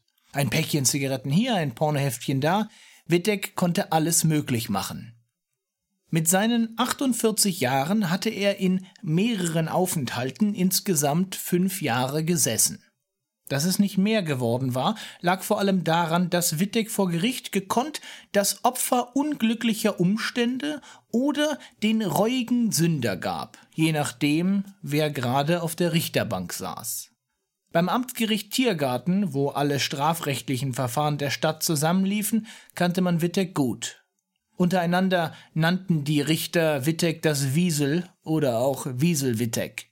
Und wenn sie ihn, wie so oft, freisprachen, dann eher in resignierender Anerkennung seiner Darbietung als seiner Unschuld.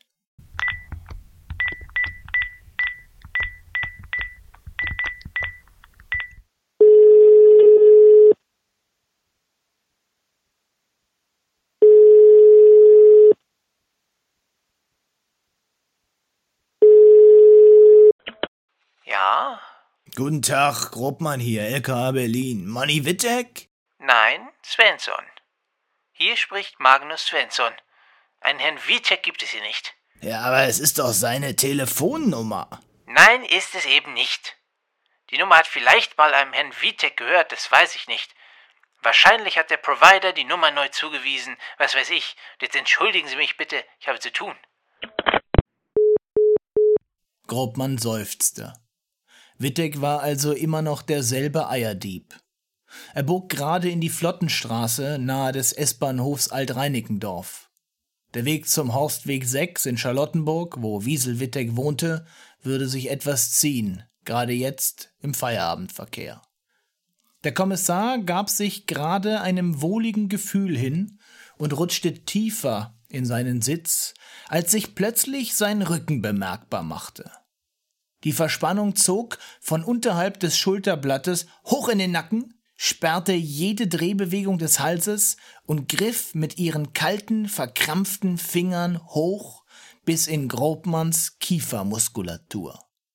Wie im Schraubstock saß der Kommissar da, und es gelang ihm gerade noch, rechts ranzufahren. Er quälte sich durch die Fahrertür und legte sich flach auf den Gehweg. Liegen. Tief atmen und Entspannung suchen, das war das Einzige, was helfen konnte. Erwartungsgemäß blieb hier in Reinickendorf niemand stehen. Ein besonders eiliger Reinickendorfer mit einer Tüte voller Blumenkohl stieg sogar hastig über Grobmann hinweg. Nur langsam ließ die Verspannung nach, der Kommissar wartete, blieb noch einen Moment liegen, um sicherzustellen, dass sie auch wirklich weg war. Nach einigen weiteren Minuten richtete er sich vorsichtig auf, klopfte den Straßenstaub ab und stieg wieder in den Benz. Er wusste, dass es einen Zusammenhang zwischen den Rückenschmerzen und seinem Stress gab. Die verdammte Geschichte mit Rittberger hatte sich wie ein Geschwür in sein Leben gefressen und war jetzt bis in den Benz vorgedrungen. Anfangs hatte er gehofft, diese Sache irgendwann überwinden und hinter sich lassen zu können. Aber heute wusste er, dass das alles nicht nachließ, sondern wuchs und wuchs und wuchs. Seit dem Mord an Claudia Rittberger traten die Symptome stärker hervor. Der Kommissar spürte, dass sein Zustand sich verschlechterte, der Stress ihm ernsthaft zusetzte, und natürlich schaltete Grobmann in dieser Situation auf Angriff. Den hässlichen Affen, der auf seinem Rücken saß, endlich abwerfen, Rittberger einbuchten und abschreiben.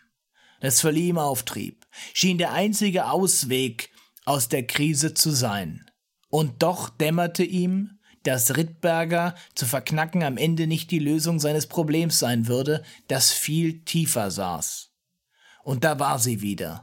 Die Angst, der Stress und der drohende Zusammenbruch.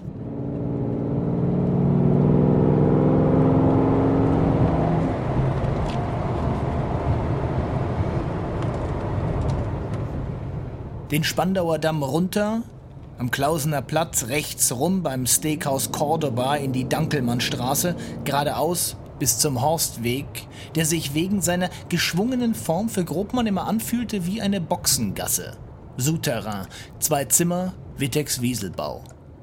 Das denkmalgeschützte Haus war ohne jeden Schick, aber einfach gut gebaut, mehr für die Nachwelt als für die Rendite erschaffen, mit einer Großzügigkeit in den Materialien und deren Verarbeitung, die sich heute niemand mehr leisten wollte. Nicht übel, dachte Grobmann, die Haustür war offen und so stand er direkt vor Wittecks Wohnung, aus der Fernsehgeräusche drangen. Der Fernseher wurde ausgeschaltet, die Tür blieb geschlossen, Stille. Nu komm, Wittek, mach auf! Schlurfende Schritte auf den Holzdielen. Ein schmächtiger Mann von etwa 1,70 Meter öffnete die Tür. Im Mund ein verbeulten Zigarillo, der aussah, als wäre er gerade vom Boden eines U-Bahnhofes aufgelesen worden. Es roch nach abgestandenem Bier, Erbswurst und einem ungeduschten Wittek. Wortlos schob sich Grobmann am Mann mit ausgebeulten Korthosen und einer Trainingsjacke vorbei in die Wohnung, durchquerte die kleine Diele und blieb anschließend im Wohnzimmer vor einem großen Flachbildschirm stehen, der lautlos lief. Dem Sessel sah man an, dass er intensiv genutzt wurde, davor ein kleiner Couchtisch, darauf eine groß aufgeschlagene zweite Hand, in der intensiv markiert worden war. Der Kugelschreiber lag noch daneben. An ihm blieb Grobmanns Blick kurz hängen, denn es handelte sich, ausweislich der Aufschrift, um ein Werbegeschenk aus dem Big Sexy Land. Über 2000 Quadratmeter prickelnde Erotik. So war das Etablissement in Schönebergs Martin-Luther-Straße damals immer beworben worden. Na, Wittek, hast du dir hier richtig schön kuschelig. Äh, geht schon, danke. Tut, was man kann. Was verschafft mir die Ehre? Na, wann warst du denn das letzte Mal auf der Pferderennbahn in Hoppegarten? Hoppegarten? Also es muss ewig her sein. Zehn Jahre, zwanzig Jahre, was weiß ich. Der Kommissar sah Wittek direkt in die Augen, um ihm zu signalisieren, dass derlei Mätzchen ihm nur Ärger einhandeln würden. Mit ziemlicher Sicherheit steckte Wittek gerade wieder mitten in irgendeiner Gaunerei. Grobmanns Augen wanderten demonstrativ zur aufgeschlagenen zweiten Hand mit den ganzen Krakeleien. Naja, also lass mich noch mal überlegen. Hoppegarten, sagst du. Hm, könnte sein, dass ich da letzte Woche mal vorbei erfahren war. Äh, könnte auf den Donnerstag letzte Woche gewesen sein, wenn ich's mir so überlege. Na sieh mal an, 10, 20 Jahre oder halt doch letzte Woche Donnerstag. Na und sag mal, wenn du da hingehst, dann triffst du dich doch bestimmt mit Leuten. Ich müsste mal mit wem sprechen, der sich da im Hoppegarten auskennt, weiß, was da abläuft und so, und auch den Mund aufmacht und freundlich A sagt. Vitamin B. Vitamin B ist mein Kapital, das weißt du. Wenn du einfach deine Nase rinsteckst und rumschnüffelst, ist das ganz und ja nicht gut. Wittek, soll ich mich hier bei dir mal etwas genauer umschauen? Mann, bist du so ätzend auf die Welt gekommen oder hat sich das bei dir erst später entwickelt? Also gut, nur wer keinen Ärger haben will. Wolle Gretzler. Der kennt auf den Hoppejaten jeden und alles, in- und auswendig. Den findest du eigentlich immer auf den Tribünen, ob Betrieb ist oder nicht. Dem sein Vater war eine Legende gewesen auf dem Hoppegarten. Gretzler Senior mit seinem inoffiziellen Wettbüro und einen kleinen Wolle immer am Arm gehabt. Wolle wohnt da auch irgendwo, aber das hast du alles nicht von mir. Und Van Greif? Schon mal gehört? Der fliegende Holländer, dieser Jockey. Klar, kennt man vom Namen her, aber da kann der Gretzler sicher mehr erzählen. Na nu komm schon, Wittek. Irgendwas weißt du doch auch über den fliegenden Holländer. Naja, der war wohl früher mal sehr erfolgreich gewesen. Hatte denn aber Probleme mit den Spielen bekommen, glaub ich. Sie immer wieder mit den Besitzern von seinen Rennpferde gestritten. Naja, wisst ja selber, man soll der Hand nie beißen, die ihn füttert. Am Ende hat er sich wegen irgendwas vor Gericht gefetzt und alt verloren. Man munkelt, Van Greif habe dem Anwalt, der ihn vor Gericht nackig gemacht hat, danach die Frau ausgespannt und sei dabei, die auch noch zu ruinieren. Keine Ahnung, was da dran ist, was der Kerl heute macht. Dass Rittberger die Frau ausgespannt worden war, ging Grobmann runter wie warme Milch mit Honig. War Rittberger also auch mal gedemütigt worden? und noch dazu von einem abgebrannten Jockey, der keine 1,60 groß war, 40 Kilo wog und auf den Spitznamen der fliegende Holländer hörte. Gut möglich, dass Rittberger diese Demütigung nicht hatte ertragen können. Und die Ratte, die er war, würde nicht von Greif, sondern seine Ex-Frau zum Ziel seiner Vergeltung gemacht haben. Der Kommissar musste sich aber eingestehen, dass auch van Greif ein Motiv haben könnte, wenn es tatsächlich Geldprobleme zwischen ihm und Claudia Rittberger gegeben hatte. Wolle Gretzler würde ihm vielleicht mehr erzählen können. Er nickte Wittek nur kurz zu, drehte sich um und verließ wortlos den Wieselbau.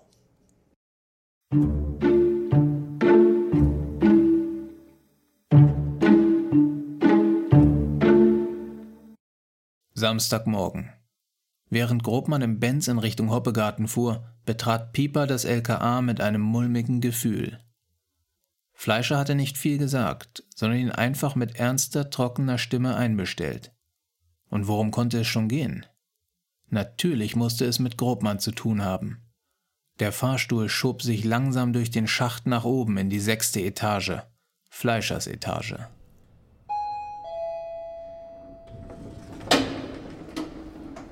Fleischers Eckbüro lag am Ende des schmalen Gangs.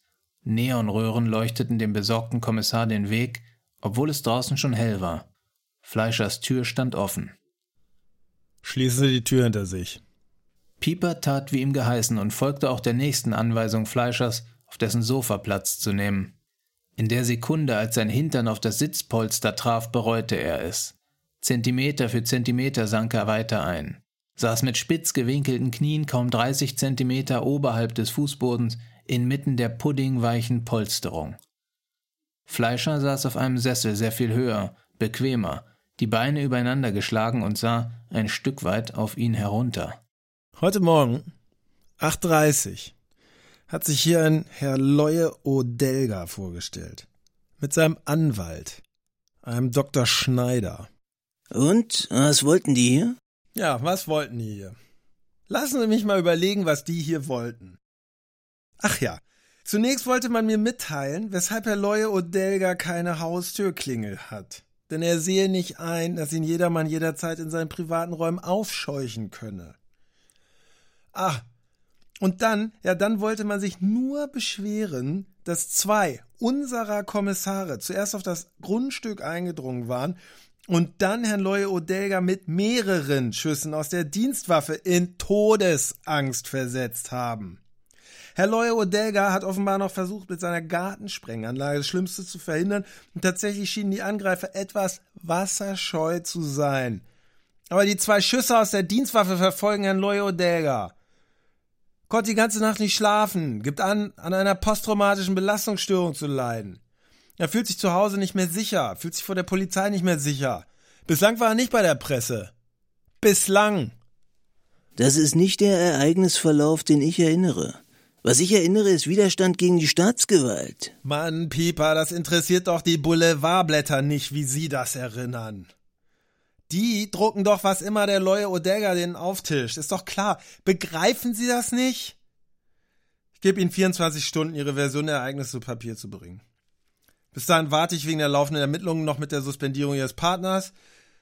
Wenn ich in 24 Stunden nichts von ihnen auf dem Schreibtisch habe, was als Stellungnahme der Polizei die Gemüter beruhigt, dann suspendiere ich sie bis auf weiteres beide. Sie können jetzt gehen. Der Kommissar hatte mit einer solchen Aggressivität nicht gerechnet, nicht von Fleischer. Da hatte er eher irgendeine fiese Nummer hintenrum erwartet, aber keine frontale Kriegserklärung. Der Bengel war brandgefährlich, mit dem musste man gekonnt umgehen, das war Pieper klar geworden.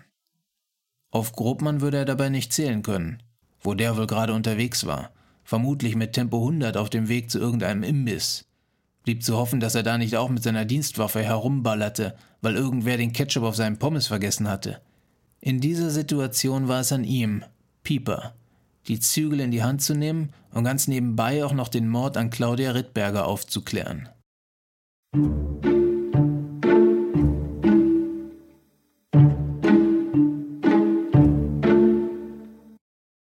Gruppmanns Benz rollte über die riesige, nasse Rasenfläche, die sich an Renntagen zum Besucherparkplatz verwandelte. Die breiten Reifen des schweren Coupés gruben sich durch den weichen Boden, bis der Wagen am Eingang zur leeren Anlage zum Stehen kam. Er stieg aus und sah sich um. Die grauen Wolken hingen wie ein Ölgemälde am Himmel. Dem Kommissar fiel das auf, als er sich mit seinem aufschnappenden Benzinfeuerzeug eine filterlose Kemmel ansteckte. Er sah der kleinen Säule aus Qualm zu, die von der glühenden Kippe aufstieg und in die Höhe zog, als wolle sie ihn mit dem Himmel verbinden. Das leere Gelände wirkte ebenso kleinbürgerlich wie die vielen Träume, die hier mit jeder verlorenen Wette zerplatzten. Wie ein Friedhof für die kindlichen Hoffnungen erwachsener Männer. Zu den Tribünen an der Rennstrecke müsste er rübergehen, Falls dort jemand trainierte, bestand die Chance, dass auch Wolle Gretzler da rumhing. Er erkannte Gretzler schon von weitem, denn die Tribüne war ansonsten leer. Der einsame Mann war klein, untersetzt und hatte ein freundliches Gesicht mit Knollennase, buschigen Augenbrauen und einem gockelartigen Doppelkinn. Er war dick eingepackt, in eine Fellmütze und eine voluminöse Daunenjacke, die schon einige Jahre auf dem Buckel hatte und hinten etwas länger war als vorne. Sicherlich praktisch, wenn man den ganzen Tag auf der kalten Tribüne saß. Herr Gretzler? Wer will denn das wissen? Ilke A. Berlin. Grobmann mein Name. Haben Sie mal fünf Minuten für mich? Dem Hutträger ging die Muffe. Das konnte Grobmann sehen. Aber warum? War die Tatsache, dass er vom LKA war, schon ausreichend, um einen unbescholtenen Bürger in Angst und Schrecken zu versetzen? Eigentlich nicht. Das LKA war schließlich nicht die Gestapo. Was wollen Sie von mir? Ich habe nur ein paar Fragen, nichts Wildes. Wäre ganz freundlich von Ihnen, wenn Sie mir kurz helfen könnten, dann bin ich auch gleich wieder weg. Na gut, dann schießen Sie mal los mit Ihren Fragen. Ich muss aber Runden stoppen hier. Lefebvre trainiert. Lefebvre? Ist das der Jockey da auf der Strecke, der gerade ankommt? Nee, das ist Müller und sein Lama Jaul Overdose 2. Interessiert mal nicht. Da, der nächste da, das ist Lefebvre. Jetzt passen Sie mal auf. Mann, das ist ja abartig, wie der da lang pest. Kermit Lefebvre, ungeschlagen seit 14 Monaten mit seinem Hengst Ballistic Sunrise. Na, da wär man ja schön blöd, auf wen anders zu setzen, oder? Nee, das denken nämlich alle. Deshalb ist die Quote natürlich schlecht. Ich bin nicht hier, um den Burschen zu bewundern, sondern um seine Schwäche zu finden. Das Haar in der Suppe, das dann zur Goldsträhne werden könnte. Der kleine Mann hob sein Fernglas an und schaute konzentriert hindurch zu Lefebvre, der schon wieder in weiter Ferne war. Was halten Sie denn von Claude van Greif? Sieht man den hier auch noch ab und zu? Van Greif, was wollen Sie denn von dem? Ich würde mit dem auch ganz gern mal sprechen. Wann haben Sie den denn das letzte Mal gesehen? Gretzler ließ das Fernglas sinken und schaute dem Kommissar misstrauisch in die Augen. Wissen Sie, was mich beunruhigt? Sie sind nicht der Erste, der mich nach von Greif fragt. Da waren schon zwei von ihrem Kaliber hier gestern. Die waren nicht von der Polizei, sondern eher von der gegnerischen Mannschaft, wenn Sie verstehen. Ich hab kein gesteigertes Bedürfnis, da irgendwie zwischen die Fronten zu geraten. Also schleichen Sie sich lieber, bevor ich hier zu Schaden komme. Gretzler, Sie wollen dem LKA Ihre Mithilfe versagen? Vielleicht ist von Greif ja in Gefahr, vielleicht können Sie Schlimmeres verhindern. Wollen Sie wirklich aus Angst vor Problemen kuschen und dem Verbrechen freien Lauf lassen? Naja, Ihr Verein wird ja nicht dabei sein, wenn die mir das Fell über die Ohren ziehen. Darauf ist ja Verlass, dass sie denn nicht da sind. Am Ende werde ich verkohlt auf irgendeine Müllheide gefunden und ihr Polizeipräsident sitzt dann bei Malbert Illner und schwadroniert, dass jeder Tote einer zu viel sei, aber wo gehobelt werde und so weiter. Nee, danke. Gretzler sagte das so spontan und bestimmt, als kenne er das Drehbuch schon. Irgendwie musste Grobmann den Kerl zu packen bekommen. Und wie er ihn so dastehen sah, mit seiner roten Nase und den vor Kälte blauen und trockenen Lippen, kam ihm eine Idee. Wissen Sie, Herr Gretzler, Ihnen nicht kalt? Sie sehen ganz unterkühlt aus und durstig. Wie wäre es, wenn wir uns irgendwo in Ruhe unterhalten? Zum Beispiel auf dem Präsidium. Na, oder in der Kneipe Ihrer Wahl. Ich würde auch zahlen. Na, was sagen Sie? Die Angel war ausgeworfen und Wolle Gretzler biss nach kurzer Überlegung gierig in den Köder. Kaiserpavillon, da sind um die Uhrzeit auch Utesch und Schubert. Wenn sie denen auch noch eine Meeresfrüchtesuppe und wat Klares sponsern, können wir los. Muss aber aussehen, als würden sie mir was schulden. Also, als würden sie auf ihre Schuld einzahlen. Na gut. Sie müssen mich dann nur hinlotsen zu diesem Pavillon. Momentchen noch, da kommt Lefebvre wieder angeflogen. Als der winzige Jockey auf dem riesigen Pferd wieder vorbeigezogen und in der Ferne verschwunden war, blieb ein Lächeln in Gretzlers Gesicht zurück.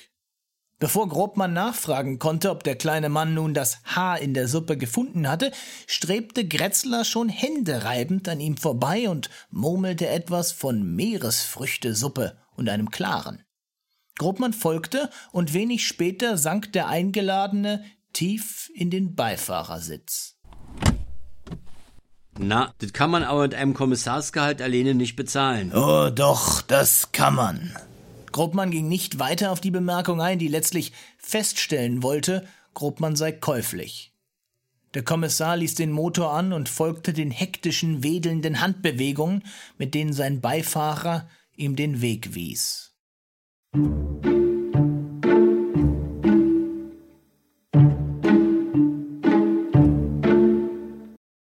Pieper und Nagel liefen sich in der Eingangshalle des Berliner LKAs in die Arme. Pieper hatte Kollegen Grobmann telefonisch nicht erreicht, und nach der Drohkulisse, die Fleischer aufgebaut hatte, konnte er schlecht däumchendrehend am Schreibtisch sitzen. Warten, bis Kollege Grobmann mit seinem Wochenendfrühstück durch war, die Zeit hatte Pieper nicht, er wollte los. Zu den beiden Tatorten oder Fundorten, das war beim aktuellen Ermittlungsstand noch nicht ganz klar. Auch bewegte ihn die Frage, warum die Leiche geteilt wurde. Warum ein Teil im Wagen der Toten gefunden wurde und lediglich der Kopf in Van Greifs Tiefkühltruhe. Es war bei Beziehungstaten nicht unüblich, dass Mörder Teile der Leiche aufbewahrten. Ein Souvenir. Eine Erinnerung an die glückliche Zeit, die man in der Beziehung mal gehabt hatte. Aus irgendeinem Grund hatte man sich ja mal überlegt, zusammenzukommen. Dieses Gefühl wollten manche Täter sich erhalten. Doch ein Kopf in der Tiefkühltruhe passte für Pieper nicht ins Bild eines Souvenirs. Und dass der Torso für alle sichtbar in einem Auto abgelegt wurde, klang für Pieper auch nicht nach einer Beziehungstat. Leichen, die öffentlich zur Schau gestellt werden, dienen in erster Linie dazu, ein Zeichen zu setzen. Eine Warnung, ein Signal, dass wer auch immer das Zeichen empfängt, der Nächste auf der Liste sein könnte. Das passte nicht zu einer Beziehungstat. Ermittlungslogisch musste ein anderer Ansatz her. Er ging mit Nagel zurück in sein Büro. Manchmal half es Pieper, jemanden zum Reden zu haben. Wenn er seine Gedanken sprachlich ordnen musste, kam er selbst immer wieder zu neuen Schlüssen. Bei Frau Misun hatte Nagel zwei Tassen Kaffee geholt. Die rüstige Dame aus der Ermittlungsunterstützung machte den besten Kaffee im ganzen LKA. Sie hatte immer eine Kanne in ihrem Büro stehen und war so im Laufe der Jahre zur zentralen Schaltstelle der ganzen Behörde geworden. Es gab kaum einen Vorgang, der an Frau Misun vorbeiging, den sie nicht mitbekam. Wer guten Kaffee oder Informationen brauchte, der ging zu Frau Misun. Zurück in Piepers Büro legte Nagel einen Zettel auf den Tisch. In einer kindlichen Schrift stand darauf ECK-R 1957. Für die Obduktion haben wir gestern nicht lange gebraucht. Die Tote ist an einer Hirnblutung gestorben, die durch mehrfache Hiebe mit einem stumpfen Gegenstand zugefügt wurden. Der Körper zeigt zudem deutliche postmortale Schürf- und Kratzwunden. Der wurde offensichtlich nach dem Delikt bewegt, und zwar unsanft. Der Schädel wurde mit einer handelsüblichen Säge vom Torso getrennt und etwa vier Stunden nach der Tat eingefroren. Mich haben die zwei Tatorte stutzig gemacht. Mich auch. Wollte gerade los, mich bei Tageslicht umsehen. Nachbarn befragen, das Übliche. Da habe ich auch dran gedacht und deswegen bin ich da heute Morgen gewesen. Die ganze Sache auf mich wirken lassen. Eine aufgeregte Frau ist auf mich zugekommen, ob ich von der Polizei sei. Sie würde ja gern etwas zu Protokoll geben. Sie sei ja normalerweise nicht neugierig, aber sie sei Rentnerin und würde eben vieles mitbekommen. Zweimal hätte sie einen Lieferwagen gesehen.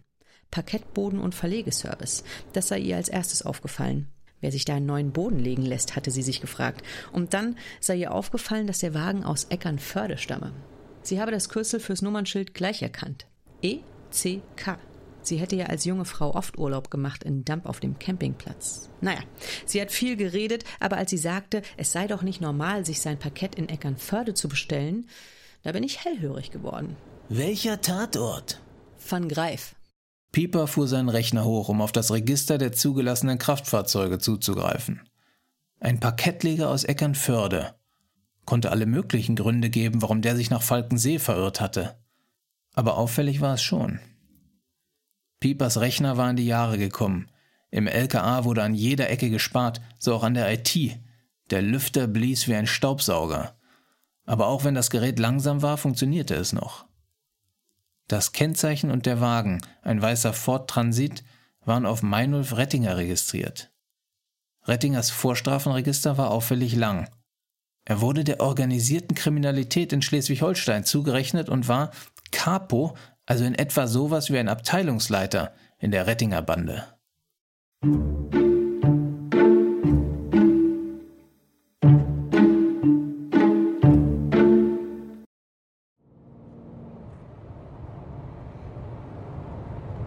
Hier ist es schon. Da ist der Parkplatz. Da fährt er drauf und dann hält er an. Gruppmann folgte der Anweisung. Sein Beifahrer hatte sich schon losgeschnallt und unerwartet lebendig hinausgeschwungen. Dass man heutzutage noch jemanden mit einer Meeresfrüchtesuppe derart motivieren konnte, wunderte den Kommissar, aber umso besser, dachte er sich. Da sind wir. Und Nummer Rinder, Utesch und Schubert werden schon warten. Und nicht vergessen, sie zahlen, weil sie mir was schulden. Gruppmann nickte, nachdem er diese Frage auf der kurzen Autofahrt bereits mehrfach mit Ja beantwortet hatte.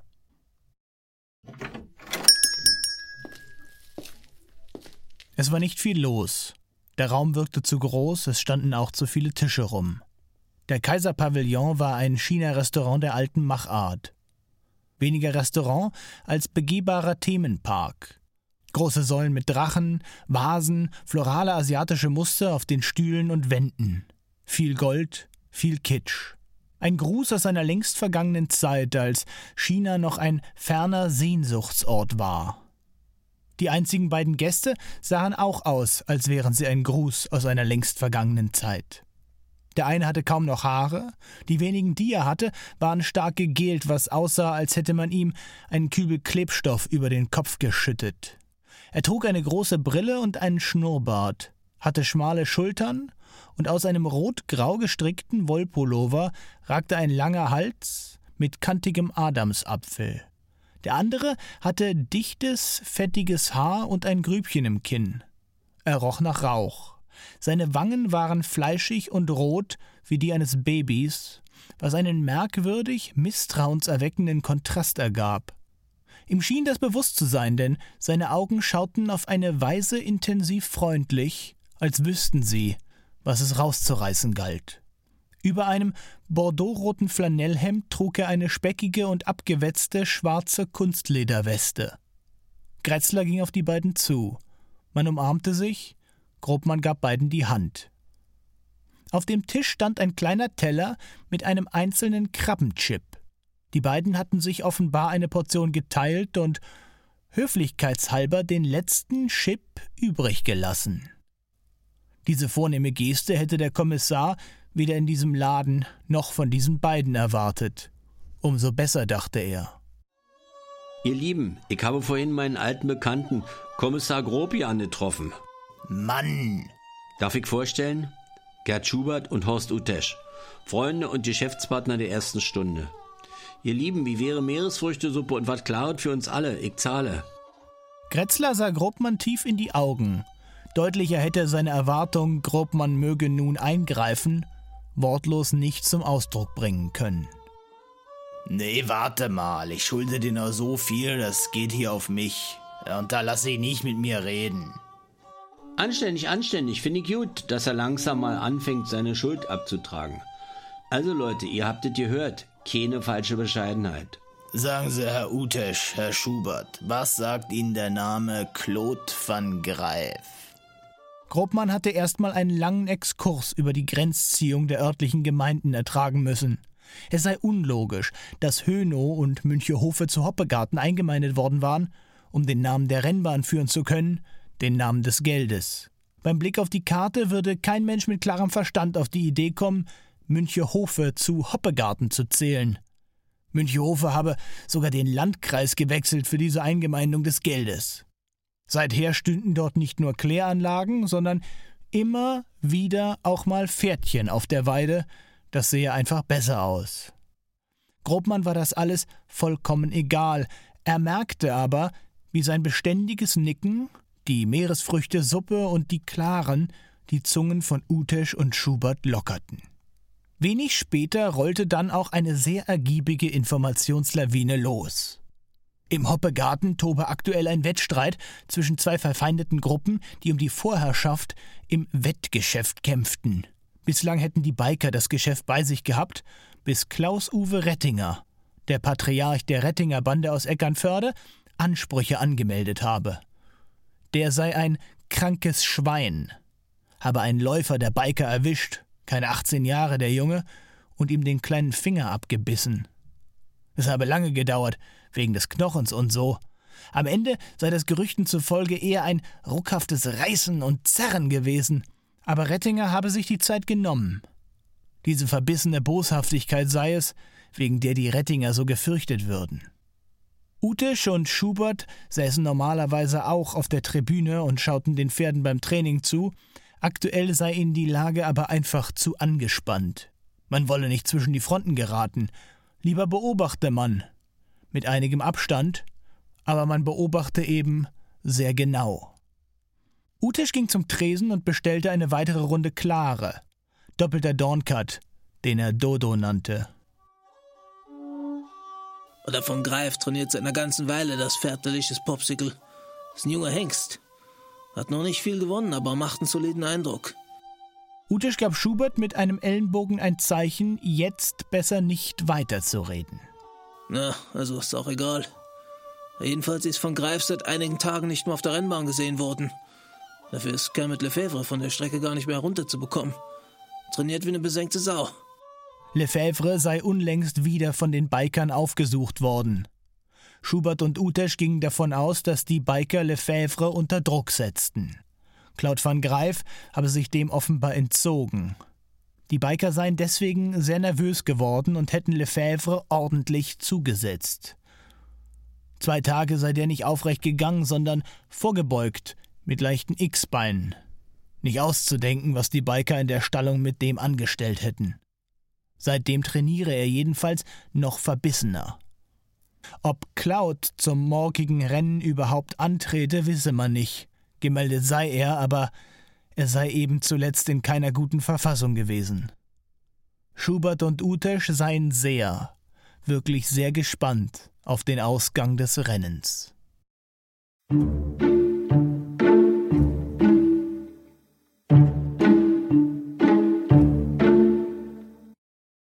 Während Grobmann bei Meeresfrüchtesuppe und Dorncut im Kaiserpavillon wichtige Puzzlestücke zusammengetragen hatte, waren Pieper und Nagel in die Gerichtsmedizin gefahren, um die Leichenteile auf DNA-Spuren zu untersuchen und diese, so der Plan, mit den Einträgen des LKAs Schleswig-Holstein zu vergleichen.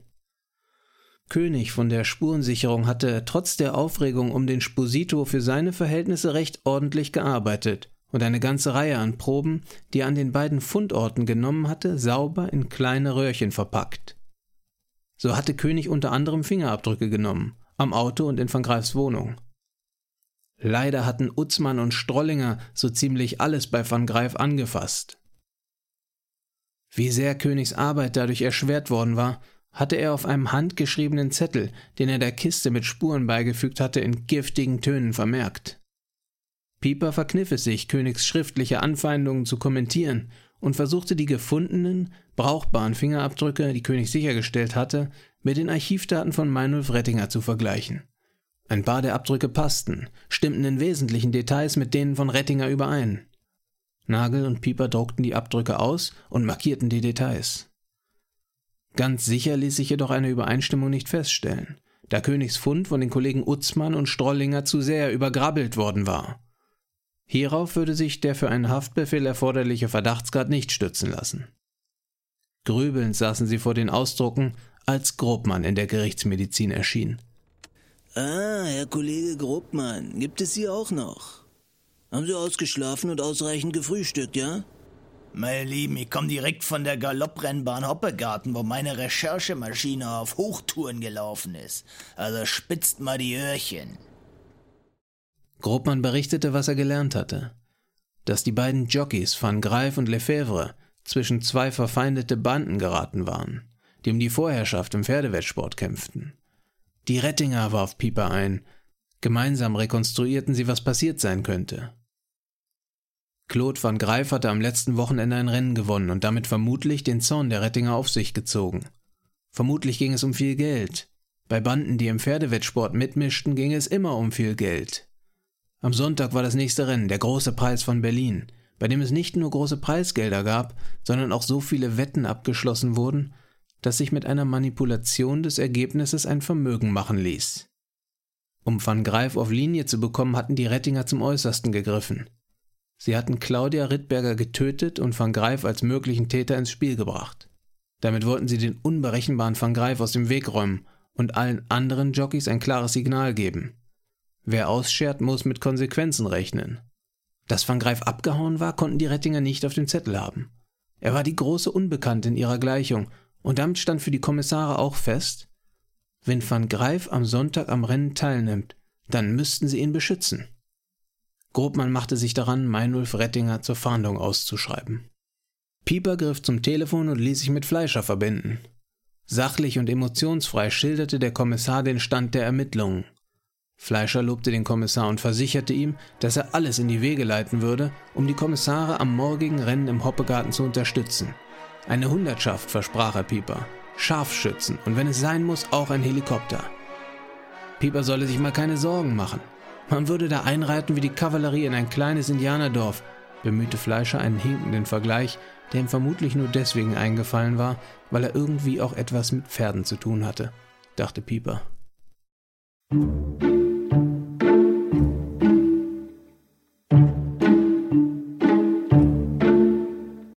Sonntag, 12 Uhr.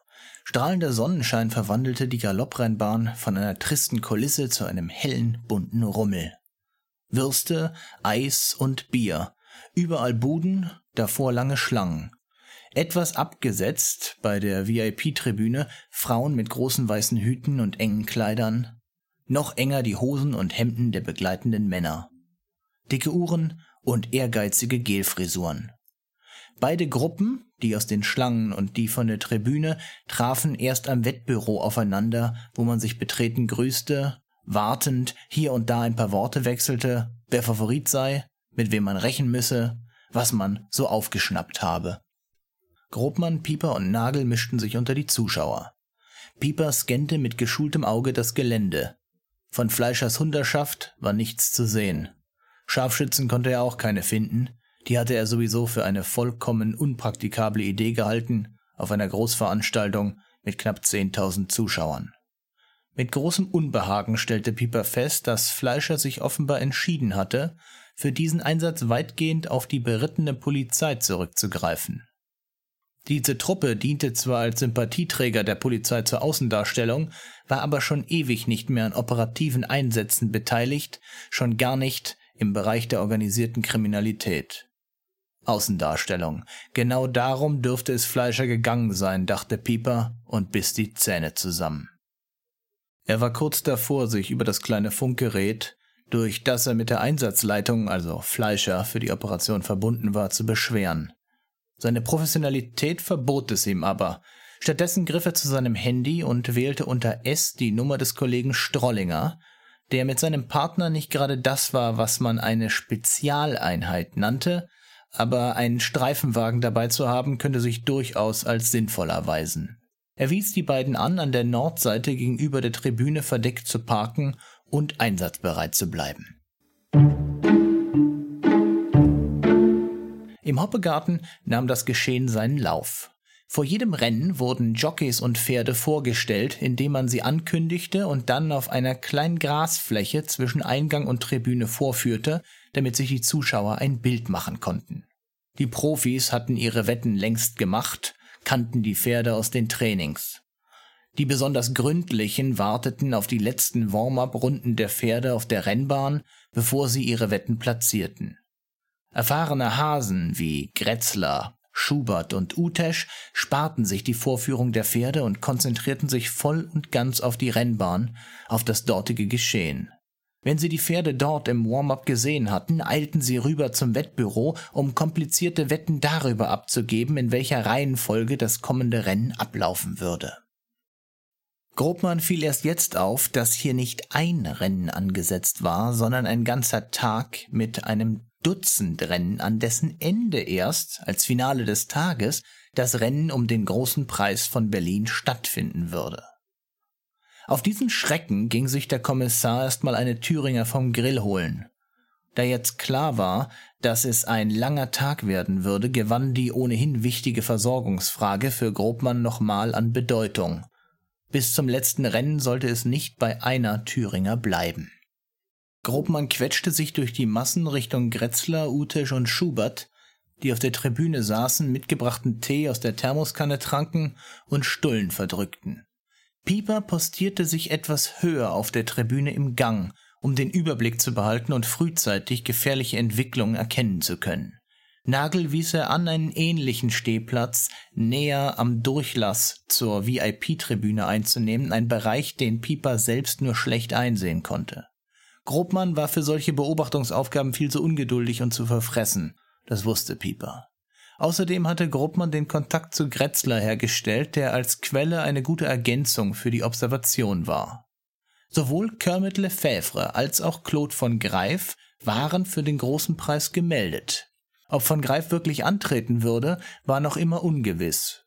Wolle Gretzler hatte sich den besten Platz gesichert, während das restliche Publikum noch für Poverties und Bier angestanden hatte. Es war wärmer als am Vortag. Seine dicke Jacke, die hinten etwas länger war, hatte Gretzler gegen ein Blouson in Petrol getauscht. Darüber sein Feldstecher. Aufmerksam studierte er Pferde und Reiter, weder Gretzler noch Schubert oder Utesch nahmen vom näherkommenden Gruppmann Notiz. So vertieft waren sie. Tag, Gretzler. Ach, Tachchen. Nehme an, er will heute seine restliche Schuld beleichen. Die Augen des kleinen Mannes funkelten unter den buschigen Augenbrauen, ein gieriges Lächeln saß auf seinen blauen, trockenen Lippen. Auch Schubert und Utesch waren hellhörig geworden und sahen den Kommissar erwartungsvoll an. Ich bin im Dienst, Herr Gretzler, und ich muss Sie bitten, uns hier zu unterstützen. Wenn Sie irgendwas Ungewöhnliches sehen, irgendwas, dann sagen Sie mir bitte direkt Bescheid. Die Enttäuschung der drei war unübersehbar. Sie schienen sogar verärgert, was aus Sicht von Schubert und Utesch ein Stück weit verständlich war, ging sie doch davon aus, dass Grobmann tief in Gretzlers Schuld stand. Diese Schuld nicht tilgen zu wollen, sondern um einen weiteren Gefallen zu bitten, widersprach ihrem Ehrenkodex, der dem Kommissar bei den beiden schon beim stehen gelassenen Krabbenschip aufgefallen war. Aber dass Gretzler selbst sich ärgerlich abwendete, empfand Grobmann als Frechheit. Er entschied sich, die Sache nicht zu eskalieren, sondern einfach da zu bleiben, um seiner Aufforderung Nachdruck zu verleihen und für den Fall, dass sich tatsächlich Ungewöhnliches abzeichnete und die drei es frühzeitig mitbekamen. Zwischen den Rennen besorgte sich Grobmann immer mal wieder eine Thüringer. Den dreien ebenfalls etwas mitzubringen war ihm zu doof. Nur als der Tag sich entwickelt hatte und das entscheidende Rennen, das große Finale, der große Preis anstand, entschied er sich, Gretzler mit einer Thüringer zur Kooperation zu motivieren. Hier, Herr Gretzler, die müssen Sie probieren, die sind nicht übel. Die Thüringer, frisch und knackig. Ja, nehmen Sie mal her das Ding. Gretzler schien einen stark temperaturfühligen Gaumen zu haben, denn er pustete lang und heftig, um die Wurst herunterzukühlen, bevor er hineinbiss. Während er die Thüringer aß, war er ganz und gar darauf konzentriert. Ab und an schien er zu überlegen, von welcher Seite er den nächsten Biss platzieren sollte. Er schien auch besorgt zu sein, Senf oder Ketchup könnten auf seinem Blouson landen. Die Art des Monotaskings gefiel Grobmann überhaupt nicht. Denn je länger sich Gretzler auf diese Art mit dem Würstchen aufhielt, desto größer wurde die Gefahr, dass er entscheidende Entwicklungen auf der Rennbahn nicht mitbekam. Schon mit bloßem Auge konnte Grobmann erkennen, dass die meisten Pferde sich auf den Weg zum Start gemacht hatten. Das konnte dann alles ziemlich schnell gehen. Das war ihm bei den vorherigen Rennen aufgefallen. Wenn die Pferde am Start waren, dann wurde nicht lang gefackelt. Nervös sah er von Gretzler zum Start und zurück und bereute ihm eine Wurst mitgebracht zu haben. Erst als Gretzler endlich den letzten Bissen des Brötchens im Mund hatte, den er lange kaute und langsam herunterschluckte, nahm er wieder seinen Feldstecher zur Hand. Na, nun gucken Sie mal da. Die Antwort auf die Frage, die wir uns alle gestellt haben. Grobmann verstand nicht, wovon der kleine Mann mit angelegtem Feldstecher sprach. Van Greif auf Delicious Popsicle und Lefebvre auf Ballistic Sunrise. Treten also beide an. Und jetzt werden wir ja gleich sehen, ob sie auch beide gut aussehen heute. Tagesform ist nicht zu unterschätzen beim großen Preis. Gretzler hatte mit seinem Fernglas bereits eingefangen, was für den Rest des Publikums erst ein paar Augenblicke später zu erkennen war. Van Greif war auf einem beeindruckend großen, kräftigen Tier zu sehen, offenbar auf dem Weg zum Warm-up. Die allgemeine Aufgeregtheit war auf Grobmann übergeschwappt. Er wusste, dass es wenig sinnvoll wäre, Van Greif vom Pferd zu reißen, Gefahr im Verzug hin oder her. Fleischer würde ihm eine solche Aktion übel nehmen, lieber nicht. Dennoch etwas näher an der Rennbahn zu stehen, würde ihm erlauben, nach dem Rennen schneller eingreifen zu können.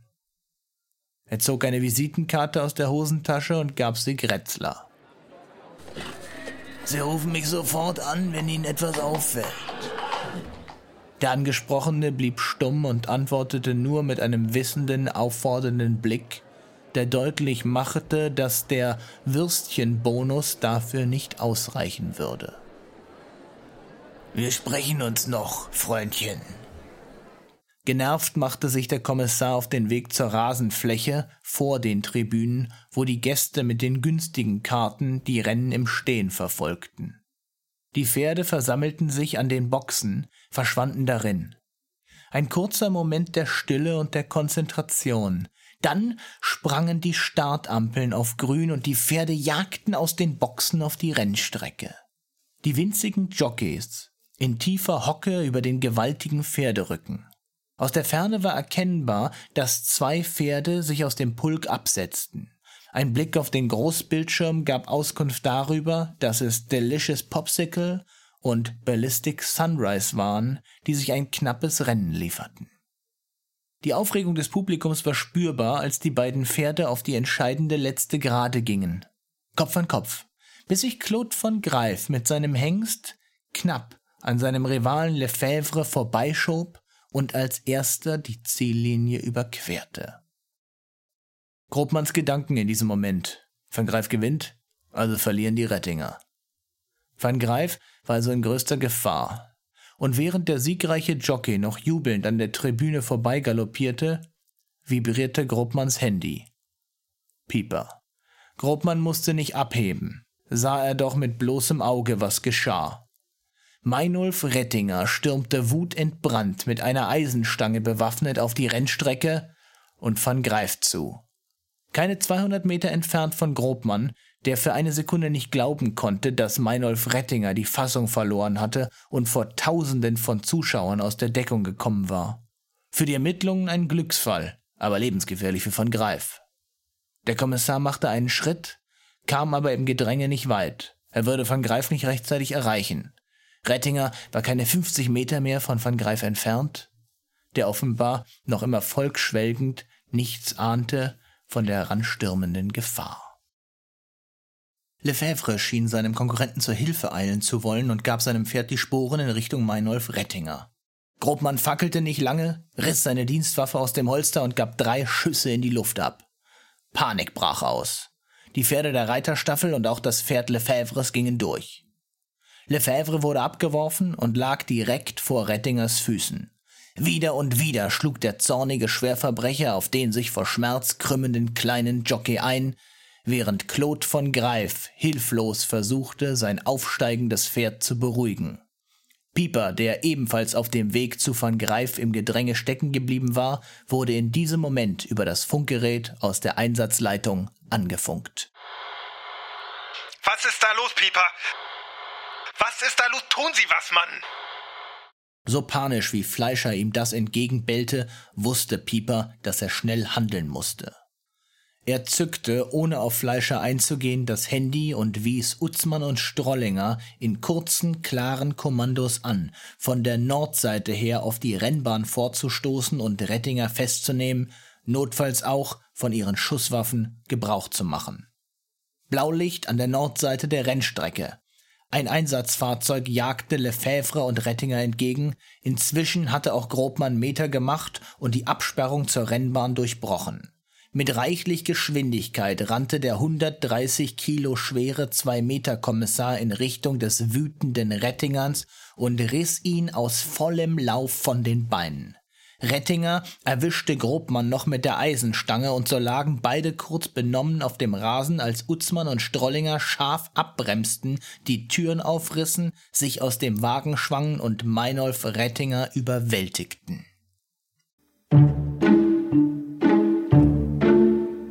Vor den roten Backsteinen der alten Tribüne hatte Fleischer sich aufgebaut. Die Steine würden einen guten Kontrast abgeben zu seinem dunklen Anzug, hatte er gedacht. Und da heute Sonntag war, hatte er hin und her überlegt, ob er seine Krawatte ablegen sollte, sich dann aber doch für die Krawatte entschieden, da so ein Pferderennen ja irgendwie auch ein förmlicher Anlass war und er der größten Rennbahn Deutschlands auch ein Stück weit Tribut zollen wollte. Fernsehkameras wetteiferten um den besten Ausschnitt auf Fleischers improvisierte Pressekonferenz. Mit der gleichen flachen Hand, mit der er Grobmann und Pieper angewiesen hatte, auf seinem Sofa Platz zu nehmen, signalisierte Fleischer nun der versammelten Presse zur Ruhe zu kommen. Er wollte beginnen. Die Geste wiederholte er mehrmals, ehe er das Wort ergriff. Nicht, weil es zu laut gewesen wäre, um ihn zu verstehen, sondern um zu signalisieren, dass er hier der Mann im Haus und mit einer entschiedenen Verbindlichkeit ausgestattet war. Auf seiner Pressekonferenz galten seine Regeln.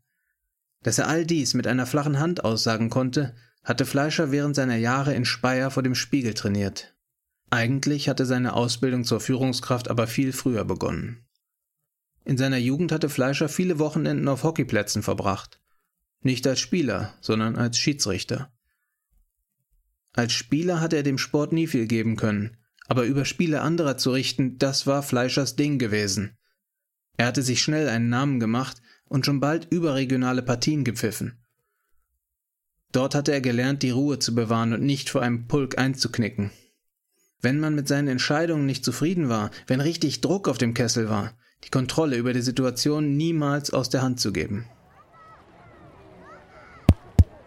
Meine Damen und Herren, wir sind hier und heute auf der traditionsreichen Galopprennbahn Hoppegarten Zeugen geworden, wie die Neuausrichtung des Berliner LKA für alle Berlinerinnen und Berliner Früchte trägt.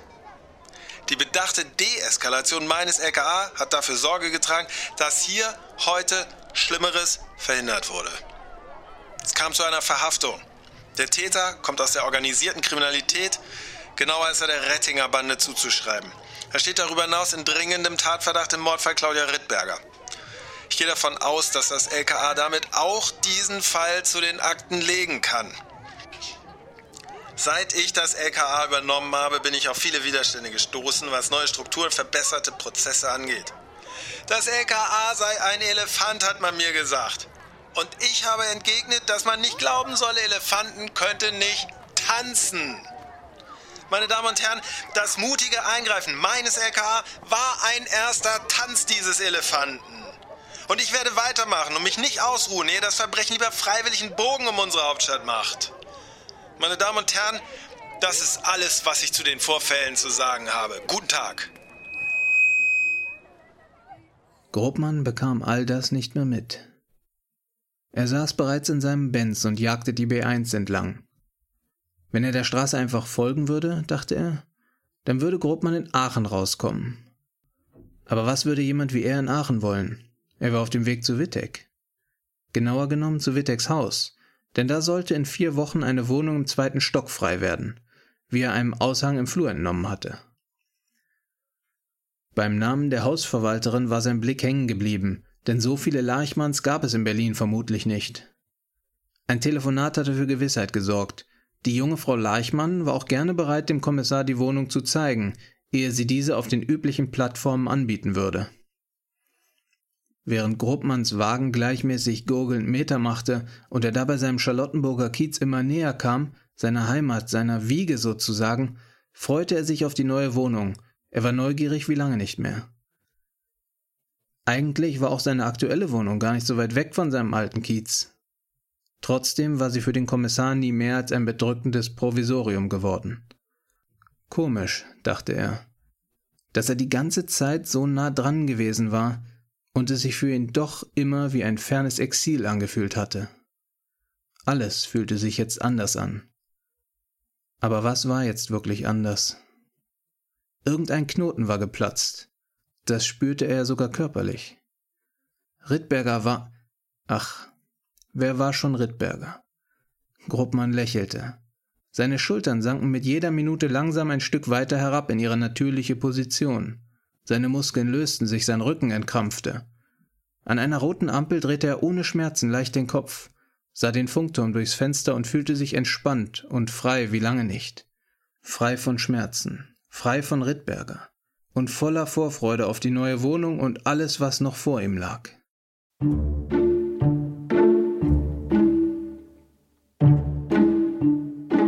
Das war Fall 5, das große Finale der Grobmann und Pieper Serie.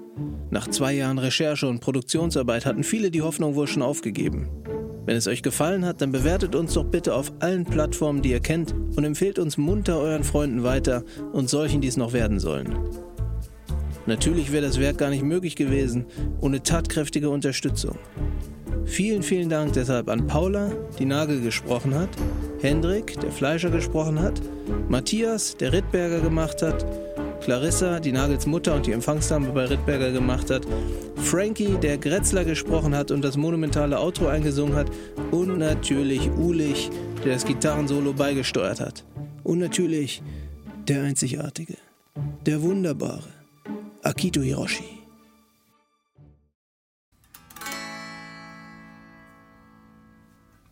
Vor zwei Jahren im August, da hab ich noch nicht gewusst, dass ich heute Klagelieder singen muss. Damals hab ich erst entfernt meine Emma kennengelernt. Ach, und heute ist schon mit die Liebe Schluss. In einem Junewald-Lokal sah ich ihr zum ersten Mal. Sie trank Kaffee und aß Liebesknochen zu. Und ich schlängelte mir ran, denn fing wir zu meckern an. Und um achte sagten wir schon bede du. Und da saß ich mit der Emma auf der Banke. Über uns da sank so schmelzend ein Pirol.